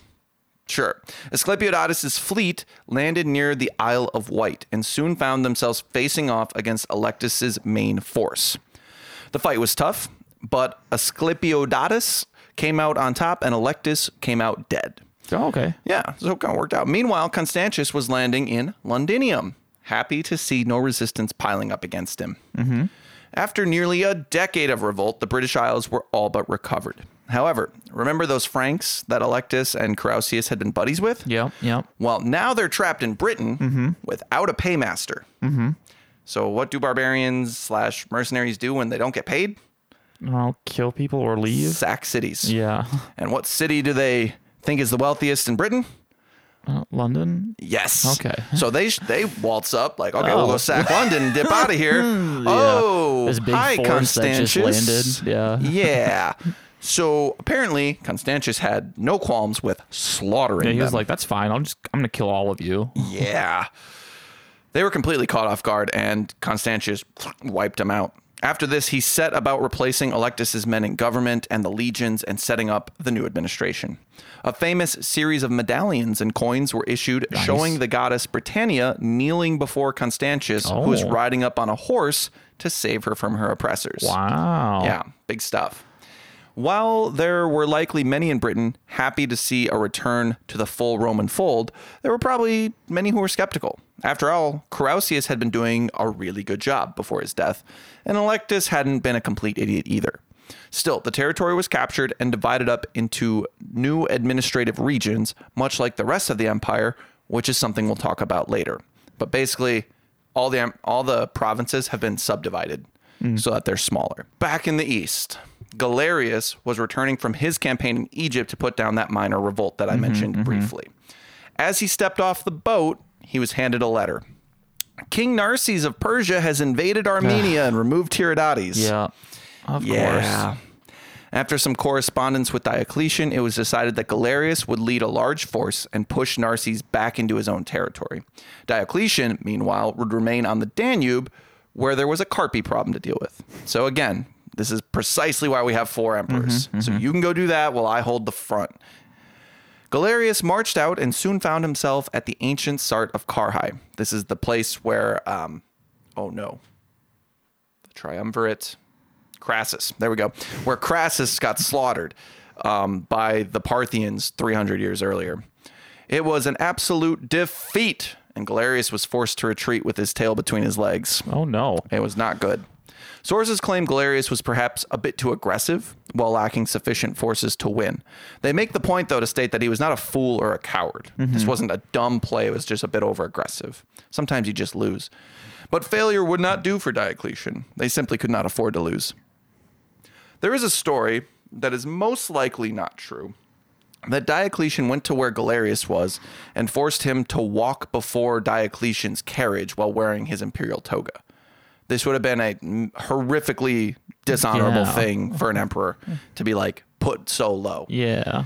Um, there are a few major reasons to believe that this didn't happen. That the most important is that Diocletian seems to have wanted, above all else, to show unity Yeah. and stability. Yeah. They're, And sure, back room, what the hell did you do, Galerius? But Mm-hmm. in public, what do you mean? That was just our first push. We're gonna go get him. Don't worry. But you know, th- my boy Galerius got it. I believe yeah. That wouldn't make any sense. Yeah. Diocletian probably did have a few choice words with him, but they weren't trying to hurt their own cause. Anyway, meanwhile, Maximian was campaigning in Mauritania, which is northwest Africa, likely fighting a handful of small skirmishes rather than any large battles. It's hard to like make sure everything is like mm-hmm. so you know what's happening everywhere because there's a lot going on. But after reprimanding Gallienus and telling him to get back out there and do it right this time, Diocletian was then putting down another small usurper in Egypt. As we saw, Galerius had just been in Egypt putting down a revolt when the Sassanids had invaded, mm-hmm. so it's pretty insecure over there. With the unrest still bubbling, the people finally snapped when some new taxes were implemented in Egypt. In brief, Diocletian called for a new form of census to determine how these taxes would be divvied up, which pissed the farmers off. The prefect of Egypt was murdered, and a man called Domitius Domitianus, also a cool name, declared himself emperor. But another man called Aurelius Achilles, also a cool name, was the real power behind this revolt, and he called himself the corrector of Egypt. Oh wow. That was, um, I believe, Aurelian had been the no, he was restitutor, but someone had called themselves the corrector of the East. Um, Diocletian knew he could not allow this to grow out of control because Egypt, and snagged some of the troops that Galerius was gathering on the Danube for his second Persian campaign. Also, the troops Maximian was using in Mauritania are believed to have been pulled off the Rhine frontier. So the Rhine and Danube appear to be the most secure they've been in a very long time. So well done, Tr- Tetrarchy. Diocletian landed in Egypt in 297 CE and set about retaking the province. In short order, he captured the cities of Phaeum and Thebaid. Next was the big target, Alexandria. Mm-hmm. This ancient city was well equipped to withstand siege, and Diocletian needed to station men around Egypt to keep the peace. So he was kind of short on men to prosecute the siege. And so it dragged on. No real fighting happening, just a grueling siege. After a while, the men and the emperor grew tired of waiting, so Diocletian ordered that the aqueducts be cut, Oh, denying the city water. Soon the populace surrendered, and the slaughter began. Ugh. Eutropius tells us, quote, Diocletian used his victory indeed cruelly and distressed all Egypt with severe proscriptions and massacres. Yet at the same time he made many judicious arrangements and regulations which continue to our own days. So slaughter and rebuild is essentially what Diocletian went with mm-hmm, here because he mm-hmm. was tired of it. Mm-hmm. Sometimes, while researching, I find a big thing mentioned like this and want to dig a bit deeper and see where the author got that claim. In this case, Pat Southern mentions a tale from Alexandria. Sorry, I haven't told you the story. There's a thing I'm about to tell you that I'm hmm. not sure about. Okay, Not what I just read you. I realize now that this is written kind of weird. So, Pat Southern tells us a tale from Alexandria that I'm going to share with you in a moment. However, when I looked at it, at her source, it said it was from Eutropius. So I went hmm. to Eutropius, and he doesn't mention this story. Oh, okay. So I had Well, to like look a bit m- further. So Wikipedia does not mention this tale either. So I did one final like Google search because I was like, I don't want to mention this if it's not real. But a snippet from John Malalas' Chronographia. John Malalas was apparently a Byzantine chronicle chronicler hundreds years later mm-hmm. who had this story. Quote, when Diocletian took Alexandria, he set it ablaze. He came into it mounted on his horse, which trotted about on the corpses. He ordered one of the officers not to desist from slaughter until the blood of the slain reached the knee of the horse upon Oh, which my. he sat. That's a lot of blood. It happened in accordance with this order that as Diocletian approached the gate, the horse upon which he was riding tripped over the corpse of a man and collapsing upon it had its knee covered in blood. Oh, And so the massacre was ended. okay. Yeah. So I like read that and went, well, I want to know where the source of that Yeah. story is and see if it's even worth mentioning. The only reason I'm telling you is because I spent like a half hour trying to find where this came from. Anyway, uh, Alexandria gets a raw deal. Caracalla slaughtered them like 60 years earlier too. Yeah. Just not good. well, maybe they just stop revolting. They do need to stop revolting. Okay, so after the slaughter at Alexandria, Diocletian spent some time traveling up and down the Nile, reorganizing the province and ensuring the census for the new taxes that had been that had sparked the revolt was pushed through. Alexandria also found itself stripped of much of its status as one of the top cities of the empire. Along with this, the city lost its right to mint coins oh, wow. massive Yeah, blow. yeah. Yeah. He was Diocletian was not messing around with these revolts anymore. He's like, I'm sick of this. While Diocletian was getting Egypt sorted, Galerius had been rebuilding his forces in preparation for his second attempt at the Sassanids. Around 298 CE, Diocletian moved north into Syria to protect Galerius' southern flank as he pushed into Armenia and then Mesopotamia.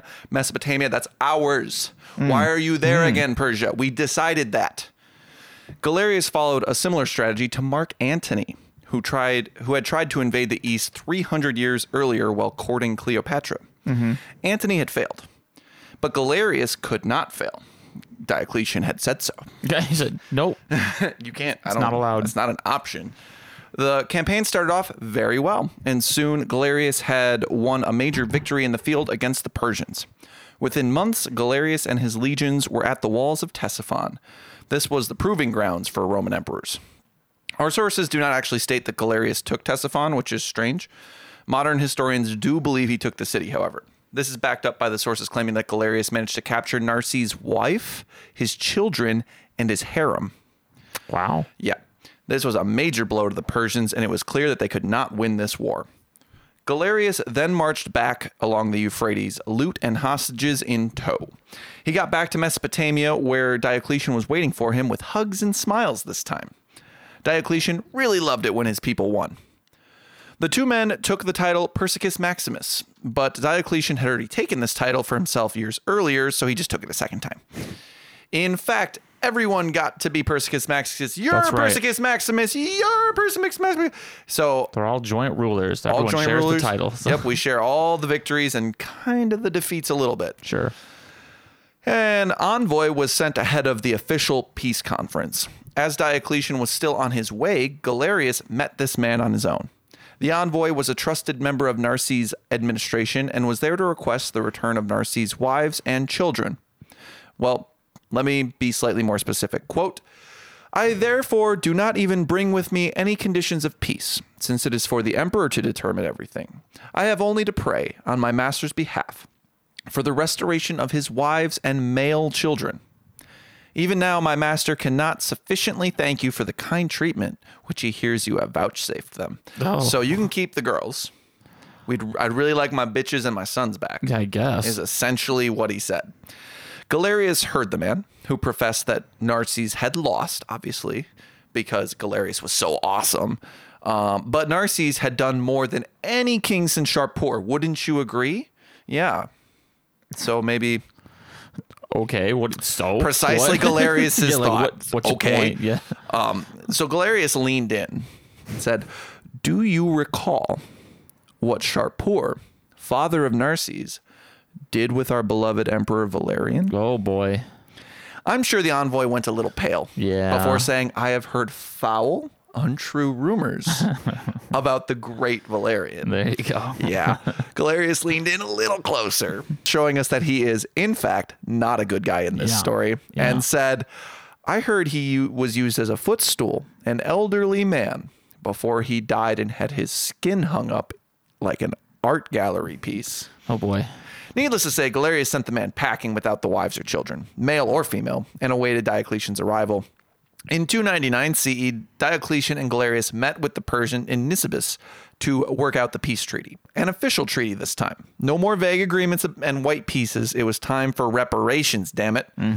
Galerius, high on his victories, pushed for the annexation of Persian territory, just like the good old days. We're Yeah. conquering here. Uh, he was even prepared to scrap the peace talks and continue his campaign to get more land. But Diocletian was more reserved. And frankly, expansion was never good. No. It didn't work in the long term. You just need more resources. You need more power to manage it. You need more people. Causes Yeah. more problems. You'll remember Aurelian abandoned Dacia two decades earlier because it was the border was so Mm-hmm. just long. too much, man. Yeah. So the final deal went like this Rome gained control of some territory that allowed for freer movement and control of the eastern region. Parts of Mesopotamia were absorbed. Parts, not the whole thing.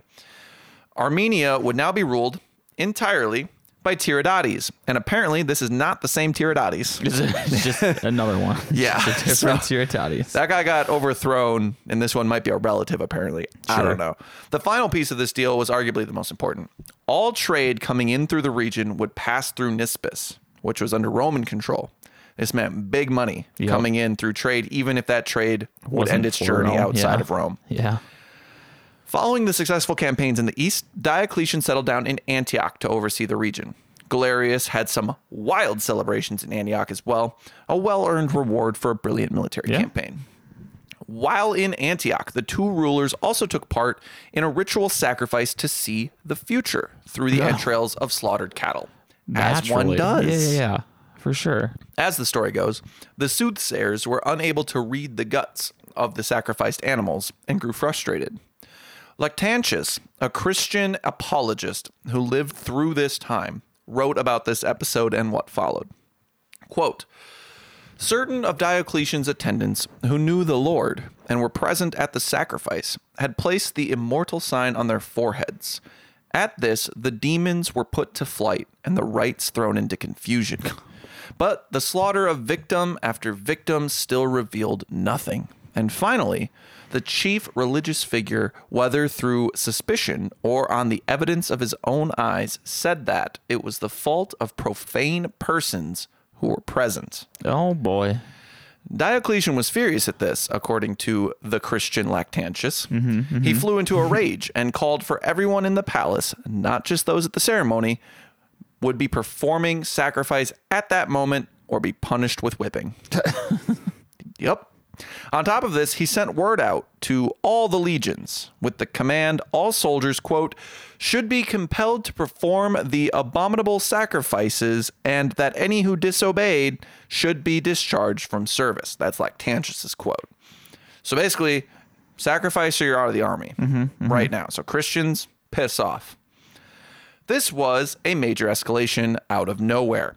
And it may have felt like that to many Christians at the time as well. What this episode tells me is that Diocletian had many Christians working in the palace and serving in the military. And up to this point had been like, that's fine, whatever. Remember, we are still in the little peace of the church. Since Galer- Gallienus had risen up and ended his father's uh, persecutions. That's not going to last for long. No, it doesn't sound like it. I do not know what the overall outcome of this order was because there aren't any records. Uh, who was whipped, who was discharged, but obviously this escalated. Anyway, about a year after the Persian campaign and the massacre in Alexandria, between 301 and 302 CE, Diocletian visited Egypt once again. Apparently, he was there inspecting things and setting up a new grain dole, which is very nice of him. Here's some free grain. But soon into his trip, he started getting some troubling reports. See, there was a sect called Manichaeism that was growing within the region. I might be pronouncing that wrong, but this group openly rejected the Greco Roman pantheon in favor of their own dualist ideas. What was worse, this group originated four decades earlier in Persia, Nice. but they were kind of forced out of the region because of the same beliefs. Sure. So here we have these foreigners professing some heretical religion that spit on everything Diocletian stood for as an absolute divine monarch. Gotta die, I guess. Well, I was just about to ask, how do you think he handled that? Gotta die, I guess. Guess you gotta die. Here's the cool thing we have the rescript, the official order. We That's have funny. it. We I know like what it says. That's cool. So I'm going to read most of it because it's not that long Mm-hmm. and it's telling and it's kind of scary. So this is known today as the Manichaean rescript and it goes like this. Quote Excessive leisure sometimes provokes ill suited people to cross natural limits and encourages them to introduce false and outrageous forms of superstitious doctrine so that many others are persuaded to recognize the authority of their mistaken beliefs. No new belief should criticize the religion of old. It is highly criminal to discuss doctrines established and defined by our ancestors. For this reason, we are absolutely determined to punish the stubborn madness of these worthless people. Wow. They recently have advanced or emerged from their native homes in Persia, an enemy of ours, like strange and monstrous portents, and have settled in this part of the world where they commit many evil acts, upsetting the peace of the people and seriously damaging towns as their religion demonstrates that what our laws see as their crimes are born of a wild and false imagination, we have set deserved and suitable penalties for these people. That's some like World War II shit. Well, that's just standard like genocidal thought. yeah. Yeah. It's just crazy to see it written so so Sure. like openly. Well, I mean, yeah. It, until more modern times, that our it's an us and them group, man. Yeah. Mm-hmm. What we believe is just better than what you believe, so we have to kill you Correct. for it. Why are you questioning what I believe? Yeah. Right. So, what do you think the punishments for quote these people should be? Well, death. Yeah, but how? Ooh, I don't know, man. Brutally, I Brutally, mean, for yeah, sure, Yeah, for not sure. just like not just killed, but Okay. maybe burned alive. I don't Oh, know. good. Yeah. I don't- mm-hmm. Whoa, did they do crucifixions yet? Was that Long was ago. that on the thing? Jesus was 300 years ago, man. Yeah. Okay. Well, that too. Might as well throw Yeah. them up. Good. So we, which means Diocletian and Maximian, because this Mm-hmm, is being written to the the proconsul of Africa, we command that the authors and leaders of these sects receive severe punishment and be burnt in the flames Oh, with their detestable books. There you go. So we got book burning too. Well, oh, that's efficient. You Yeah, can use is, the yeah. books to make the fire, to burn the people. Yeah, yeah, yeah. yeah. Okay. Oh, this is dark. we order that if they prove defiant, their followers suffer capital punishment and their possessions pass to the imperial treasury. So proscriptions. naturally. We're taking it all. Yeah. If those people who have crossed to that unknown, outrageous, and disreputable belief Mm-hmm, are in public office or are of any rank or higher social status, you must confiscate their estate and send the offenders to the quarry or to the mines. Dang. Just in, Rough. indentured servitude. You go from being like a high ranking uh, government official to your work in the mines to Mm-hmm. like today. slave labor. Yes. In your devotion, this rescript is the emperor. Oh, right. So in your devotion, Mm-hmm. proconsul of Africa, hurry to execute our commands and our orders, so that this iniquitous iniquitous mm-hmm. disease is mm-hmm. completely cleansed from our most happy age. That's right. Dear Lord. uh, yeah. So this wasn't good. This was really bad for the Manichaeans, and they were. I don't have info of what actually happened, like how many people or what. I imagine it wasn't good. That was pretty. There was no, eh, you know, deal with them. Yeah, it was It was very direct. Burn them or take Yep. all their stuff. Very deliberate. Well, and both. You know, both. Both. Do Yeah, both. yeah, yeah. Yes, you're right. Um, so Galerius and Diocletian spent the winter of 302 in Nicomedia, apparently arguing intensely about the policy related to the Manichaeans and the Christians. Mm. They were mm-hmm, debating what mm-hmm. should be done.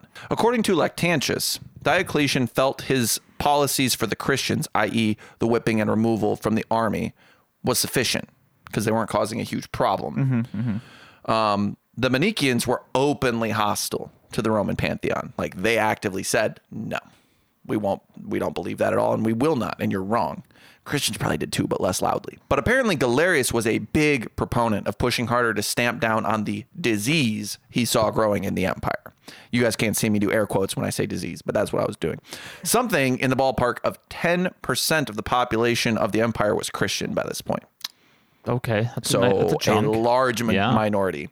After the winter, perhaps with a new plan in place, Galerius headed back west to Thessalonica. The Danube was in the best shape we've seen in a long time, but he did wind up campaigning there for a little bit, a couple years. Meanwhile, Constantius was also fighting the Franks along the Rhine because what else are you going to do? Almost nothing is known about that campaign, but it would appear he was successful. Um, and he got the Germanicus and Sarmaticus titles. By 303 CE, it would appear that the empire was as peaceful as it had been in decades. Now, we were in the crisis of the third century. Yeah, You may yeah. notice we are now in the fourth century. And speaking, by the way, of decades, it has now been two decades since Diocletian had assumed power. Wild. And you know what that means? It's time Yeah, to party. celebrate. Let's go.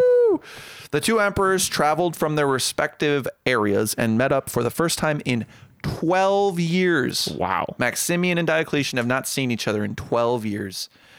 I think it says something about the stability of the tetrarchy Mm-hmm, that they didn't need to come together. That they was like, this is working. Like, yes, we all have our best interest at heart. We just want Rome to be good and prosperous and stable. Yep. You you're handling the That's west, it. we're handling the east. It's working out great. So, where do you think this 20 year celebration or Vicennalia took place? Traditionally, it would be Rome, but it's not. Wrong. It is Rome. Oh, actually? At long last, Wow. Diocletian is headed to Rome. Um, this being the first time, at least, that Diocletian has been in the city in over a decade. Yeah, He may have dipped in once. We don't know. Maximian was probably there from time to time since he was ruling from Mm-hmm. that area. We know a little about the celebrations, like most things. Um, we know a bit from the coins, uh, which Southern points out called on the people of Rome to rejoice with a strongly implied or else in the subtext. Mm-hmm. Uh, the people of Rome, and especially the Senate, uh, likely felt vindicated in some way, hoping this meant a return to the prestige of the eternal city. Yay, the emperors are here. If the Caesars made the journey to the capital at this time, it is not recorded. Um, it's possible they were there because this would have been around their 10 year anniversary as well. Um, it's also possible that they were left near the borders for obvious reasons. But it was not all fun and games in Rome.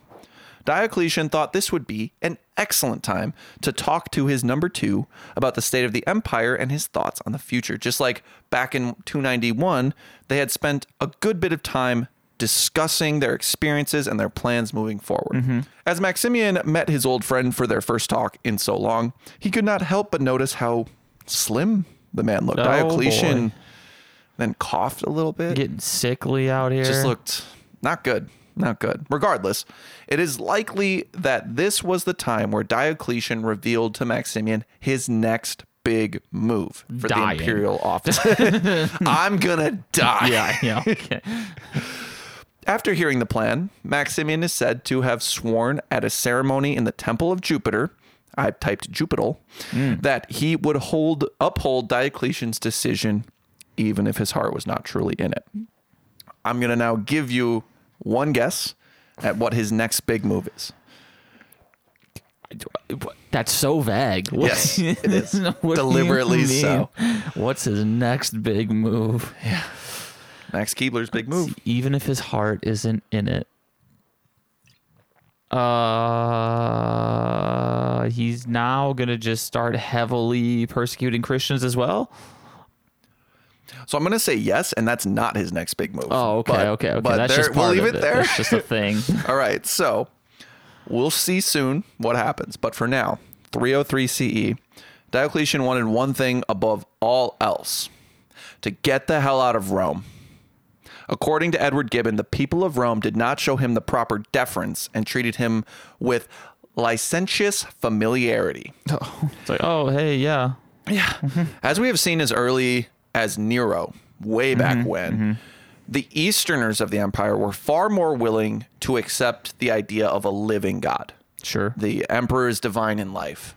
The West, they just that wasn't they didn't get that. He's he, you're the top dog for sure, but you're a guy. You're a man. In the East, where Diocletian's been, he was so happy because they all just like praised him, and then these guys wanted to talk to him. How dare they? Yeah, so he dipped. We're talking a week. He was in Rome, and he's like, "I'm out of here." All right, that was cool. Good enough. Goodbye. Yeah, so he dipped, and uh, he would spend um, he'd spent the end of 303 traveling to Ravenna before heading back to the Danube to fight alongside Galerius against the Carpi. While on this campaign, Diocletian appears to have contracted some kind of illness. If he mm-hmm. wasn't already mm-hmm. unwell, this is where he got sick. Either that or whatever was bothering him back in Rome got worse. Either way, it did not look good. Mm-hmm. Rumors abounded that the emperor was dying or already dead. Hmm. After resting near the front for some time, Diocletian began his slow trudge back out to the east. He was so unwell that he was hauled around in a litter rather than on his horse. Never a good sign. No. It took a great deal of time to get all the way back to Nicomedia, and while he went, Maximian was hustling out of Rome to meet up with Galerius. Okay. Hmm. Okay. It is unknown what Maximian wanted to discuss with Diocletian Caesar, but one can only guess that it was what they should do if he died. be like, okay, so like, what's the next step? Dude's Yeah. sick. Uh, Maximian was a bit sweaty about the whole discussion, discussion rambling on about some plan of Diocletian's. I don't know. oh yeah, the next big move. Hmm. The next big move. but Galerius, we are told, became very angry during this meeting. Oh, It is possible that the discussion was about who would become the next Augustus. oh yeah. And I'll bet Maximian was pushing for his son in law, Constantius, to fill the gap. But Constantius does not appear to have been at this meeting, either because he was not able to come or because he was not invited. We don't know. Hmm. We also do not know if Maximian revealed Diocletian's next big move to Galerius, although Lactantius certainly believes he did. Mm-hmm. And remember, Lactantius is a Christian apologist. Mm-hmm. Yeah. But now it is time we look at what Diocletian is perhaps best known for today. And no, this is not the super secret plan. It's what you called out before. Oh, mass Christian persecution. Yeah. Nice. As we have seen, Diocletian has taken religious matters very seriously. Yeah. Uh, as most emperors did. He was a conservative traditionalist who wanted to return to the old days of the pantheon being the main focus. Sure, other gods can join, it's a pantheon. But enough of these groups claiming one god or one belief was above all others. Crazy how times change, huh? Yeah. As I'm sure you can guess, Diocletian and the Tetrarchy turned their attention toward the Christians, and in 303 CE, the government would officially resume its persecutions of this most troublesome religious group. A quote from Eusebius of Caesarea, born in 260 CE, who lived through this time. Quote, it is beyond my ability to describe in a suitable manner the extent and nature of the glory and liberty with which the word of piety toward the God of the universe, proclaimed to the world through Christ, was honored among all men, both Greeks and barbarians, before the persecution of my time. So everyone was happy. The Yeah. little peace of the church was great. So many of us were Christians. Glory be to God. Oh shit. Things are going so well. We have snippets and whispers of issues with the Christians periodically through the Tetrarch years. In 295, there had been a man who was reprimanded by the proconsul of Africa. Remember, there were lots of issues in Africa way back when in uh, Gallienus' time. This man was refusing to enlist in the army. And in 298, when a centurion refused to take part in a religious celebration for Maximian. So these little Yeah. like I won't because I am Christian. It can be assumed that Diocletian and Maximian expected sacrifices made to them personally as living gods, Right. which would have been Really way it. worse than even the normal sacrifices. Because like, oh, yeah, sure, a fake god, whatever, but you're a man. I can't worship you. Um, as we have can seen, the Christians were an odd bunch in the minds of the average Roman. Mm-hmm. They did not have the same shared pantheon, and their practices were so foreign. But here was a prime example of the real concern the state was having with this group. They are interfering with the military. They won't li- they won't join up, mm-hmm. and when they are given certain orders, they won't follow them. Yeah. That's unacceptable. One might argue that if the Christians do not want to fight and sacrifice to the emperors, do not force them into the military. That could be one way to get around. good enough. Exactly. well, because what would the domino effect be? Oh, well, I can't join the military. My mm-hmm. patron saint is mm-hmm, mm-hmm. XYZ God. That's right. Can't set this precedent. Right. So being in the military was a tough job, and recruitment was hard enough. Now you cut 10% of the population from service? Not going to happen. Um, and we all know the Christians are hell bent, pun intended, on converting everyone in the world, which is kind of a fair point. Christians have a tendency to spread their message. That's mm-hmm. what they're doing. It does appear there was some attempt to include Christians more, and their God was included in the military oath.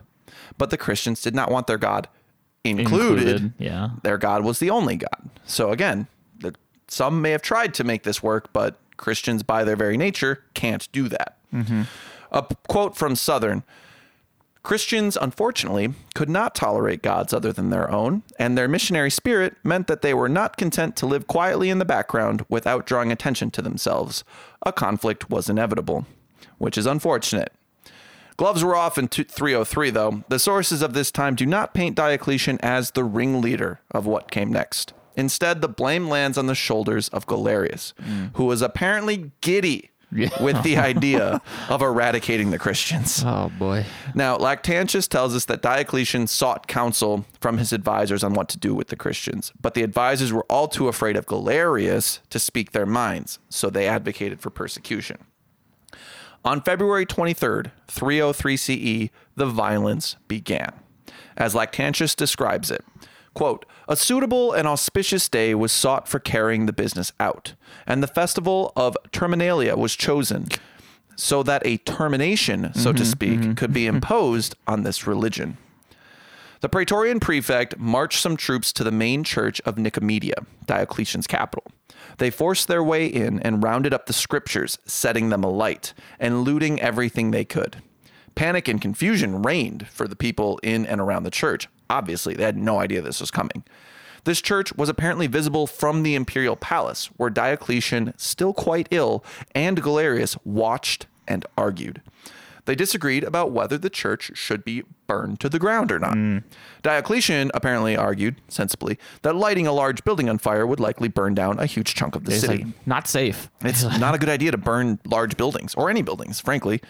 A compromise was reached, and soon the Praetorians had the building surrounded, all of them holding hammers and axes. Okay. Within hours, the building was manually demolished, leaving not a trace. okay. Yeah. The following day, the official edict was issued. Those poor bastards in the church didn't know they were being persecuted, mm-hmm, mm-hmm. but now it was official. This edict called for the destruction of all churches in the empire. Anything sacred to the Christians was to be destroyed. Christians with any official office in the government were to be removed. This extended to social ranks as well. Wild. Yeah. When the edict was pinned up in one city, a man tore it down in a fury. He was then roasted to death, oh. becoming one of the first martyrs of what would go down in history as the Great Persecution. Hmm. So, I think I mentioned this later, but I'll just say it now. A lot of the time, when people think of Romans persecuting Christians, they go, "Oh yeah, Nero, that guy." Mm. And it's like Nero may have killed a few, like a handful of Christians. Yeah, it wasn't a like empire wide Right. official like genocide move. Mm-hmm. It's Yeah. like 200 years after Nero mm-hmm. when the cult has become not a cult, they're a religion. And oh God. Yeah. So it's funny how timelines get warped like that. Mm-hmm. So a few months later, a second edict was passed calling for the arrest of all clergymen. A third followed that stated clergymen could either offer sacrifice to the gods and gain amnesty or be tortured. Oh, cool. What a what a deal. It's a simple choice. the fourth edict, like Decius's, many before, I don't know if you remember, he was one of the guys right before uh, Gallienus. He's the first one that had a, hey, we need a sacrifice from everybody, Yeah, yeah. but wasn't directed at the Christians. Um, so this is the, the fourth edict called for everyone in the empire to make sacrifices to the emperor or else. Eusebius gives a graphic account of what he saw in Palestine and Egypt when um, this kicked off. Quote, I observed large crowds of victims in a single day.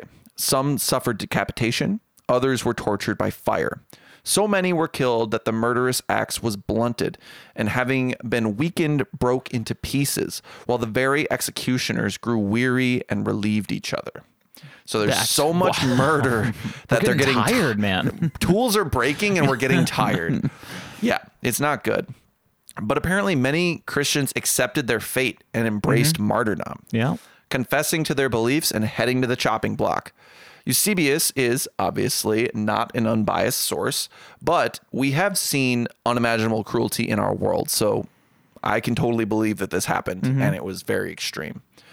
It is important to note, however, that issuing an edict did not mean that that edict was enforced evenly. As is often the case, hate toward the Christians was varied and usually localized to a region. Sure, the Eastern emperors and officials were fairly eager to get on with the slaughter, but many in the West had a different view of Christianity. Either the Christians were too small of a minority to be worried about, mm-hmm. or they were well integrated into their community Yeah. and didn't bother anybody. The- what? They don't do anything. Right. Mm-hmm. They're just they're just people here. I, I work with them. It's mm-hmm. fine. Maximian and Constantius in the West appear to have enforced the first edict a little bit, and from there on just kind of sort of ignored the rest. Yeah, no, Like, we're it's mm, yeah, we're doing it. Yeah. yeah. Yeah. The Christian sources claim Constantius did not harm a single Christian, but they were probably adding to his son Constantine's prestige. Maximian did a bit more persecuting in North Africa, as we saw. The Christians were not well liked there. Um, but there was a large population of Christians in North Africa, like very large. As the horrors commenced, many Christians in this region began to ask what should be done with those Christians who gave in and handed over their scriptures to save their own skins. Cowards. This argument split the church, as some wanted to brand these people as traitors, while others were like, "What would Jesus do? Would you would you turn your back on someone who's scared for their life?" Both make perfect sense, but soon the Church of Carthage would be born, and we have our first one of our first schisms in the Christian church. Ah. And oh boy, you just get ready to hear about some schisms in church doctrine for the rest of this show. Oh, it's the rest of history. How Yes. about that? Yes. To today. I think we are now in what will become the end of religion as it's been for like the last 1500 years. I think people are getting less and less, and this will be the big turning point of Christianity not being the you thing. mean current history? Yes, Yeah. today. Yeah, I think And- so. And this is the beginning of the 1500 years of Christianity. Yeah, I think we're moving back into accepting all religions as just a yeah, man, believe what you want to believe. whatever, just don't Yeah. bother me. Yeah. Yeah. and then less and less people are signing up Mm-hmm. for it. Yep. I've been reading um, Christianity in the later Roman Empire to kind of get all this stuff um, around this by David Gwynn. Super good source book. And it's almost all quotes Mm-hmm. from like uh, primary sources. I love it. So, quote from this The exact scale of human suffering inflicted by the Great Persecution is very difficult to assess. The imperial government was out to subdue rather than kill. So, imprisonment and torture were the preferred weapons rather than execution. And the greatest impact was psychological rather than physical. Yeah. It only takes one person getting burned for saying, I'm a Christian, for a bunch of Christians to go, mm-hmm. Ugh. Okay. So, all that's going on. Back to Diocletian. The year is now 304 CE. The persecution's in full swing, and Diocletian is very, very mm-hmm, unwell. Mm-hmm. On November 20th, he took part in a ceremony to open a circus near his palace and collapsed shortly after. Yeah. Diocletian retreated to his palace and spent the winter months out of public view. Rumors abounded that the evil Galerius had murdered Diocletian, but surely that was lies. Surely. Well, I mean, dude's been sick for a long time. Yeah. And then Diocletian died. Mm-hmm, mm-hmm. At least that's what was said. A oh. rumor circulated around the empire that Diocletian had committed suicide in December of 304. The public went into mourning, outwardly expressing their grief. But an official statement went around that Diocletian was simply ill, but still very much alive. Well, It was not until three months later, in March, that an emaciated Diocletian appeared in public once again. Hearing of how ill the head Augustus was, Galerius made his way to the city. Mm-hmm. According to Lactantius, Galerius was there for far more nefarious aims. In early May 305 CE, Diocletian called an assembly of all those ranking members of the legions around the empire.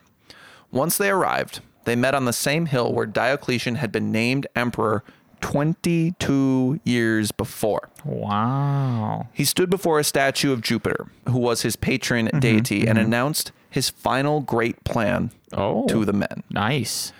After so long in power and feeling the effects of age and illness, Diocletian said he was no longer strong enough to carry on as emperor. Mm-hmm.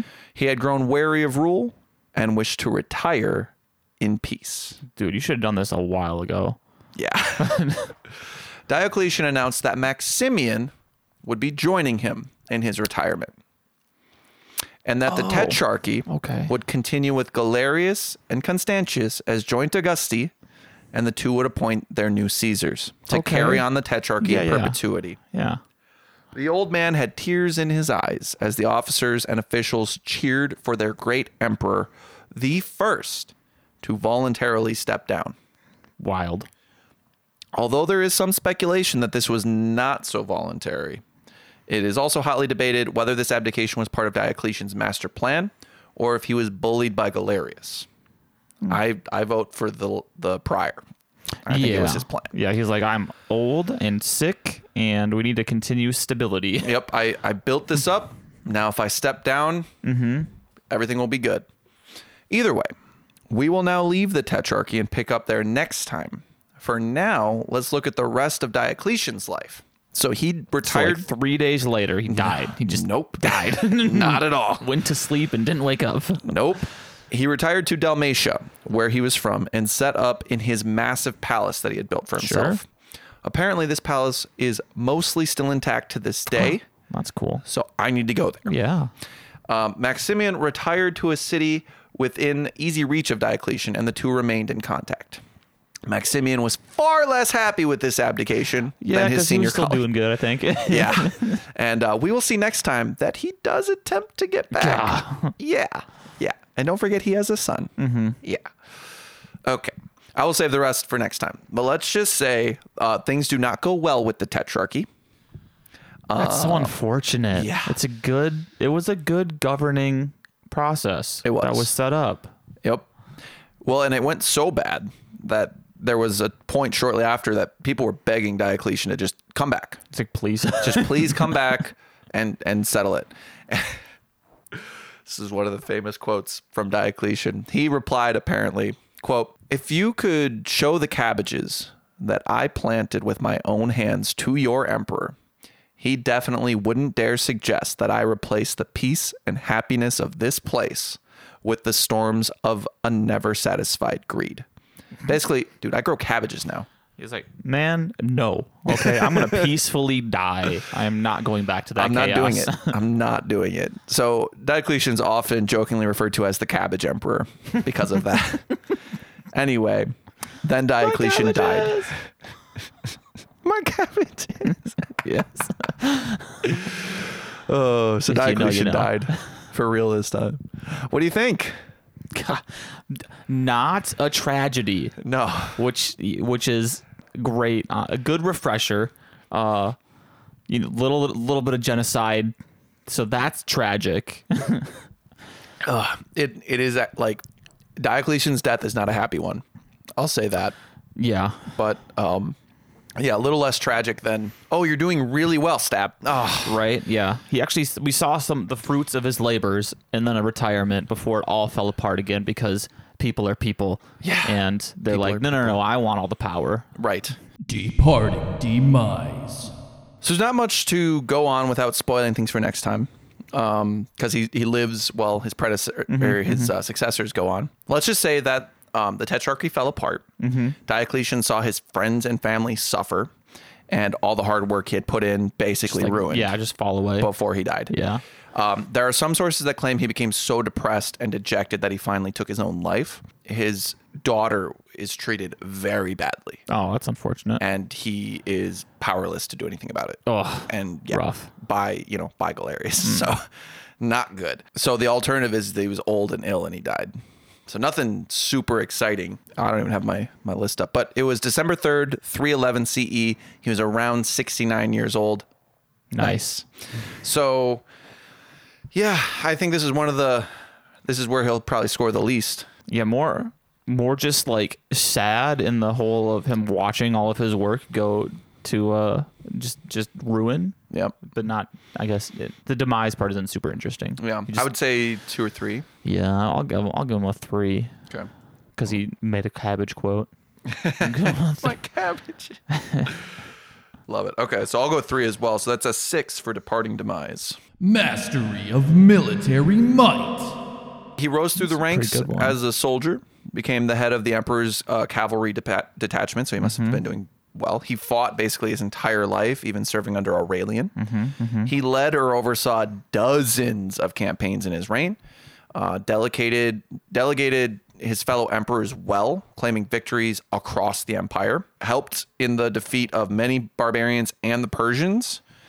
Um, his delegations served the dual purpose of lightening the load and preventing generals from rising up, so he didn't have to deal with quite as many revolts.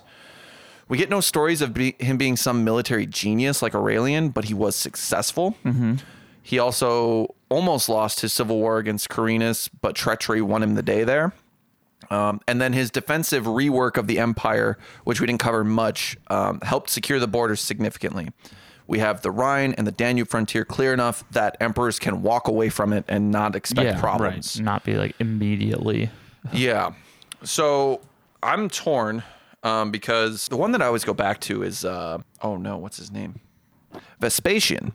We gave him a, a, a perfect score for this, and honestly, that that'll be one that when we kind of recap, I'm probably going to change because I don't think that's fair. He didn't do nearly as much. Does this warrant a perfect score? Twenty, you know, forty years of fighting, twenty as emperor, fighting everywhere. Um, I was thinking I'm going between 9 and a 10 just cuz he doesn't have a great like there's no reputation of him being an, an individual like super good soldier. Right. I yeah, I could go for a nine. Yeah, that's the only thing is like a 10 could be he was he was a good leader, was successful and then also known to be like a good individual warrior. Yep. And uh, frankly, one of the best skills of a leader is delegation. Mm-hmm. So I'll give him a nine. What do you think? Yeah, I'll go with 9. All right. So that's an 18 for Mastery of Military Might. Not bad. Terrible tyranny. Yeah, he's going to get some scores here. Oh, I think he will. I think he will. Uh, so whatever we decided, um, what we decided is that it, the Carus Numerian Aper situation was a series of slightly calculated events. Mm-hmm, so mm-hmm. we're, we've decided that while Diocletian definitely played his hand, he wasn't the mastermind. He wasn't the evil guy. Yeah, I don't think it was all super conniving and set up. Right. So beyond that, he was ruthless against those who stood against him. Mm-hmm. Uh, he massacred those who revolted in Egypt, then went back, and the Manichaeans got destroyed. Um, he also converted the imperial office from being the first among equals to absolute monarchy, tyranny. you Yeah, know, yeah. essentially. In fairness, this is just kind of the logical conclusion of where the last century has led, where emperors needed to be viewed Yeah, so it wasn't an overthrow and like a I can be emperor. Yeah, it's like no, no, no, no random guy can. I'm emperor, yeah, right? divine, divinely Exactly. chosen.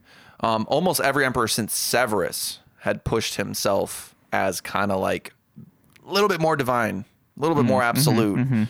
Um, so then again, the Manichaean rescript, brutal, and then the Great Persecution. You've got the historical thing called great, Yeah, but yeah, it's yeah. very bad. Yeah, yeah. Um, again, we don't know the efficacy really. We know people were killed, a lot were arrested. Um, we made many martyrs were created. yeah, and you have the official rule, like the decree. We have that. Yeah, So- of the Manichaeans. Yeah, not Yeah. the not the Christians one, but but yeah. So it was pretty jarring reading like them being so blatantly like, yeah, Oh, yeah. these people are monsters. Mm-hmm. They're bad, mm-hmm. and you should kill them. Yeah, Horrifying. It's got to be really high. it is. It's gonna be high. Yeah. Um, It's hard. I mean, 10, it's really yeah. It's hard to not give him a ten. he, he did so much good, but we'll cover that in Lives of the Yeah, Living. the only the only thing the only thing that would be a nine instead of a ten is like he didn't just walk through the streets personally, uh, just murdering people. He just told other people to do it. Yeah, yeah, but, right. But I mean, you know, Delegation, it's like he, you know. he wasn't a psychopath. He was just ruthless. Yeah. So. Yep, and then there's where's the- division. there, and this might be a rewrite of history a bit, but a lot of the blame is put on Galerius for this. Oh, because he was he the was one very pushing- he was very ready and willing to Really uh, happy, to almost just giddy. carry that out and be like, oh yeah, I hate those guys. Right. so I'm I'm willing to give Diocletian a perfect score here because you can't oversee two massive genocide or attempts at genocide without I don't know. I'm gonna give him a nine solely because of what I said, not being like a blatant individual, carnage loving psychopath. Right. He was just nope. This is what needs to happen. We're, we're gonna do this. Yeah. Mm-hmm. Fair enough. Yeah, so that's a 19 for mm-hmm, terrible mm-hmm. tyranny, which is crazy for someone who's like saving the empire. Yeah. Yeah. Lives of the Living. So here's where he can continue to go up, I think. So I think so. Pros. Diocletian is the longest reigning emperor since The dude that was there for 15 years or whatever it was. I don't remember. Marcus Aurelius. There you go. That's a wow. That's a wow. Yeah. Um, 22 years. Mm-hmm. A major advantage of this longevity is that his reforms had time to be implemented, tested, and reworked Mm-hmm. Yeah. until they were strong enough to do their jobs. Much of what Aurelian and Probus had accomplished was short lived because they died. Mm-hmm, A quote from Chris Scarre, the one of my, that my textbook that I read, Diocletian, or excuse me, Diocletian reorganized the provincial structure of the empire, creating a system of smaller provinces grouped into 12 larger administrative units called dioceses, Oh. which you have certainly heard of. Yep. It becomes a Christian thing. Yeah, it sure does. which is interesting. Strange how Yeah. it works out when the Yeah. empire becomes a Roman or Roman uh, Catholic. Yeah. Oh, wow. Um, at the same time, civil and military powers were separated, so the governors and provinces of dioceses had no military authority. So this is a massive change to the way the government is run, um, and arguably a very good reorganization. And clearly, it lasts because eventually dioceses become a unit for the church. Mm-hmm. Along with this, Diocletian strengthened the defenses of the forts along the frontiers, mm-hmm, mm-hmm. added new fortifications to many cities, and continued Aurelian's work of defending the empire. We are on the defensive now, and we must be ready. Civil and military posts were separated, as I said, which means you've got people focusing on the civil stuff and not worrying about the military. Before it was your governor, you, got do it all all, yeah. which also leads to men being able to go, oh, I'm in charge of civil and Yeah. military emperor. That's right. More power, me. Yep. Um, he also issued the Edict on Maximum Prices, which I would have gone into more, but we've talked about a lot. So, um, what this was was an attempt to quash the significant, rampant inflation that's been going on for 100 years. The idea was this is the most you can charge for something. That doesn't work. If if you know anything about economics, that doesn't Yeah, actually work, but they didn't know that. Right. So this was his attempt. I would say that this is a net neutral because it did not work, but he tried. Um, and then the big one, Diocletian's reign is considered by most to be the end of the crisis. We're done. Okay. This is you could argue that it continues until Constantine, but most people call those the Tetrarchic Wars. Okay. So this is Sure. the Tetrarchy. So just like a new, just like a new civil war era, and not Very brief, though. Yeah, but not the crisis. we had the Tetrarchy for 20 years, which was super stable, Mm-hmm. and then we had the Tetrarchic Wars. which is fair if because I don't know history, if we don't see a bunch of subsequent invasions on the borders to not be in the crisis anymore. Yeah. That would make sense. Yeah, I will say, um, there's always invasions. There's always a temper. but I'm saying like Yeah, if there the isn't major- if it's not the concern. Yeah. They're always there. They're gonna happen. Mm-hmm. But if it's not the thing, like, oh, we are only fighting our borders, we're in disarray. We need to we're losing emperors left and right. Yeah. nope. Uh, this is definitely where stability truly creeps in. Yeah. It won't be the best because No. the West is still falling, but Yeah. it's way better than it's been for the last 80 years. Mm-hmm, Cons. Uh, I ended up not being too good for those who were not your standard Greco Roman pantheon worshiper. Yeah. Yeah. The Christians, it is said, had it pretty good for the majority of Diocletian's reign. Until the end. And Until- then, so yeah, if you were a Manichaean or a Christian at the end, mm-hmm. wasn't very good. Oh, I'm man. sitting at like I'm I, th- I'm really sitting at like a like an eight. I was thinking eight or nine. Yeah, just I mean stability. After so It's- long, Jordan, Jordan, we have a, Stability this is list just huge. emperors. I know. is so long, Yeah. and they all could not properly provide stability, Yeah, and he and he did. yeah, I'm going to give him an 8. I'm going to give him an 8 because the stability. He the only reason he's losing points is because of the drastic measures on certain people groups. Okay, I'm gonna go with nine because I agree with you, Mm-hmm. but he also got points on terrible tyranny for that. Sure. So I'll do that. So that is They overlap sometimes, you know. Yeah. Alright. It's very curious. A thought that went through my head is if he was like ill and like really looking at his mortal mor- uh, mortality, if he thought, hmm, the gods are displeased, Oh. so that was could have been part of the heavy persecution. Yep. Got to make it right. But yeah, Like, but who knows? mhm, Yeah, it's hard to say. Yeah. God, but I wouldn't give her a time machine. Right? Oh, dude. Oh, just like a just a viewing time machine. yeah. just to see let me go see what happened. Yeah. I would just want to see because like all of this could be made up. This could be part of the simulation, Mm-hmm. and mm-hmm. I fully believe this happened because the books say they did. Oh, yeah, that's the. I mean, that's all we have, Right. right? Is what, I believe- what people said happened. Yeah, I believe that. Yeah, you found things that have implied that this happened, and you mm-hmm. wrote it down. Mm-hmm. But what if those things were? You know, what it's if all, it's all wrong? it's all lies. Lasting legacy. Okay. He ended the crisis of the third century Mm-hmm, and formed the next phase of the empire's history, the Tetrarchy. He's also the first emperor to voluntarily resign. Yep. And I believe he's the only one. I don't to voluntarily resign. Yeah, I don't think there's another one.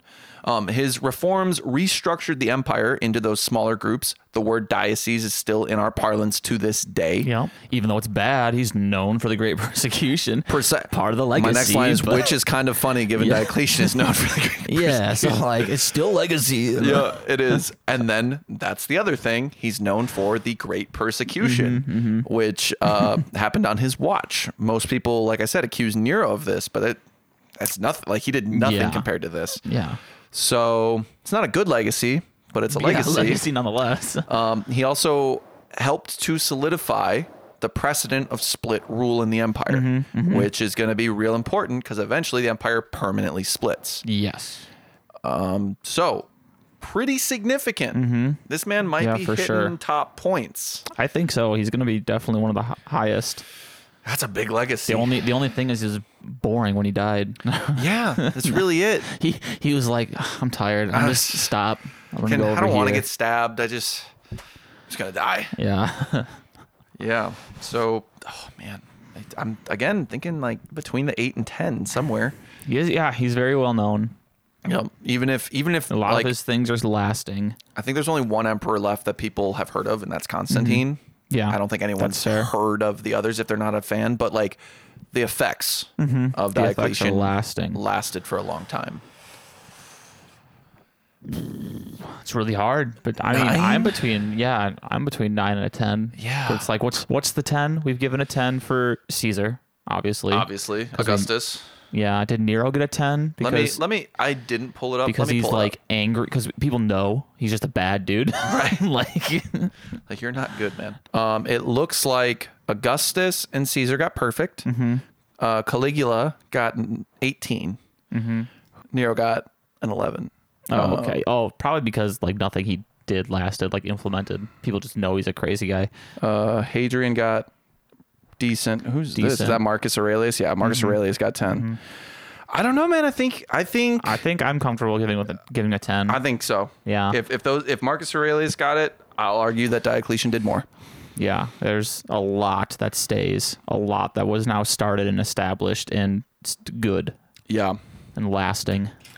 80 points. Ooh, that's one of the highest. One of. I yeah, think I don't think it's the highest, right? We had one No, I think it, I think Caesar's the highest still. that was in the high 80s. Is 86 our highest? 80, well, yes, because you gave a 0.5. So, yes, 86 is the highest if we oh. get rid of that. Is there an 86.5? 85.5. Oh, okay, but I'm okay, like, okay. you gave, because you wouldn't give him a perfect score on Mastery of Military Might. I One of the great generals of the by it. world. I stand by it. So, Augustus got 82, and Caesar got 85.5, 86.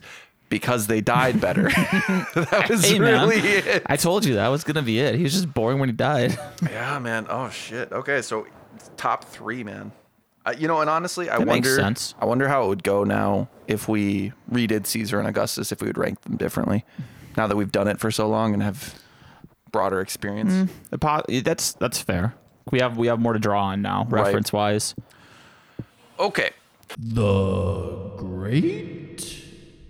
I think so. I think so too. Yeah, I don't know that you. I don't know that you could argue against it. Um, I get. I get. He did bad things. In terms of being a human being, you Yeah. know, but it's that's not really. yeah, You And gotta take historical so- context into case, and but yeah. So I think he gets the great for sure. One of finally. I Mm-hmm. it's think been a while. aside from Aurelian, it was Marcus Aurelius. I think so. Yeah. Yeah. Well, it makes sense to does. finally bring stability after so long. For sure. Um, so then I have a few uh, epithets, but we can we can discuss. I've got the pragmatist because he just whenever it seemed like there was something new that he needed to do, he did it That's true. to make Yeah. it work. Yeah. Um, he, you could go with the persecutor, although I feel like that's a bit diminutive of everything else he did. Mm-hmm. Um, and then the cabbage farmer. No, I don't like that one. Yeah, I don't It's- either. It's funny, but Yeah, that's it's not- whatever. it's not One relevant enough. Quote, which is yeah. That's all I got. Like I like I do like the pragmatist because it, it is it is very accurate to his reign. He didn't it didn't seem like he did reactionary um like drastic things or impulsive things. It was like, okay, this is a situation. This is going to solve the problem. We're doing the thing. Right. And it seems like he was a planner. Yeah. Because the first time he talked to Maximian, I think it was 291, and they named their Caesars in 293. Mm-hmm. So I, I imagine they talked about it and then planned. Yeah, yeah, he had very he had goals Yep. in in place. He had the future in mind, which just makes what happened so much more tragic for him personally. yeah, right. Yep. Do you think uh, the prag- pragmatist or, or the pragmatic? I is what's the difference? how the word is used. I mean, Uh, Well, do they mean being pragmatic? Mm-hmm. is I am, you know, I do the thing, and being a pragmatist, they're it's the same thing. Just Yeah. How do you say it? I don't mind that much. I think the pragmatic. The I think makes more sense. I think in how you Yeah. use the word. Well, thank goodness we're done. That would like It was a lengthy one. I was very happy researching this one, but I was like, man, there's so much. This is the first script that I actually cut stuff out of Oh yeah, because I'm normally like, long. well, you know, it take us an hour and a half, 2 hours, whatever. How far along are we? three hours of recording. time? Almost 2:45, yeah, with like a short bathroom break. Mm-hmm. Well, thank you guys so much for listening. I know that was a long one. Um, if they get long like that again, I might have to just snip them down. but the we'll next one, I'll tell you, is Constantine, and it so we won't have to go through quite as much BS. Oh, that's true. It's kind of established. We already know he exists and where he came from. We can touch on it. and there aren't a ton of forward. emperors before him. Yeah. That was the problem with Yeah, this one yeah. is I spent an hour. There was still a gap. yeah. But it, they were so fun. I couldn't just be like, oh yeah, and then mm-hmm. this guy, and then this guy, and then mm-hmm. this guy. It's like you actually want to talk about them, especially dying by lightning, dying in a cart, getting stabbed. Like you guys had a this- rough go of This it. puddle is seeping Puddle's out. getting uh-huh, wet. I think that's I think that's human juice, Anna. Gross. All right. if we ever have merch, I want. I think that's human juice on a shirt. That'd be funny. Yeah. Thank you guys so much for listening. We'll talk to you next time. All right.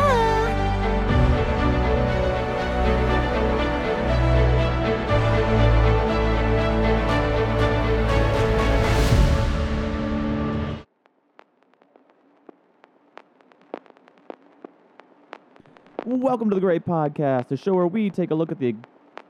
I wanted to say great.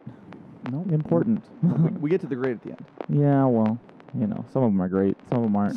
Some of them, yes. Some of them are greatly terrible. Ooh, yes, yes. That is a good way of putting it. They're great in their own way. Everybody is. sure.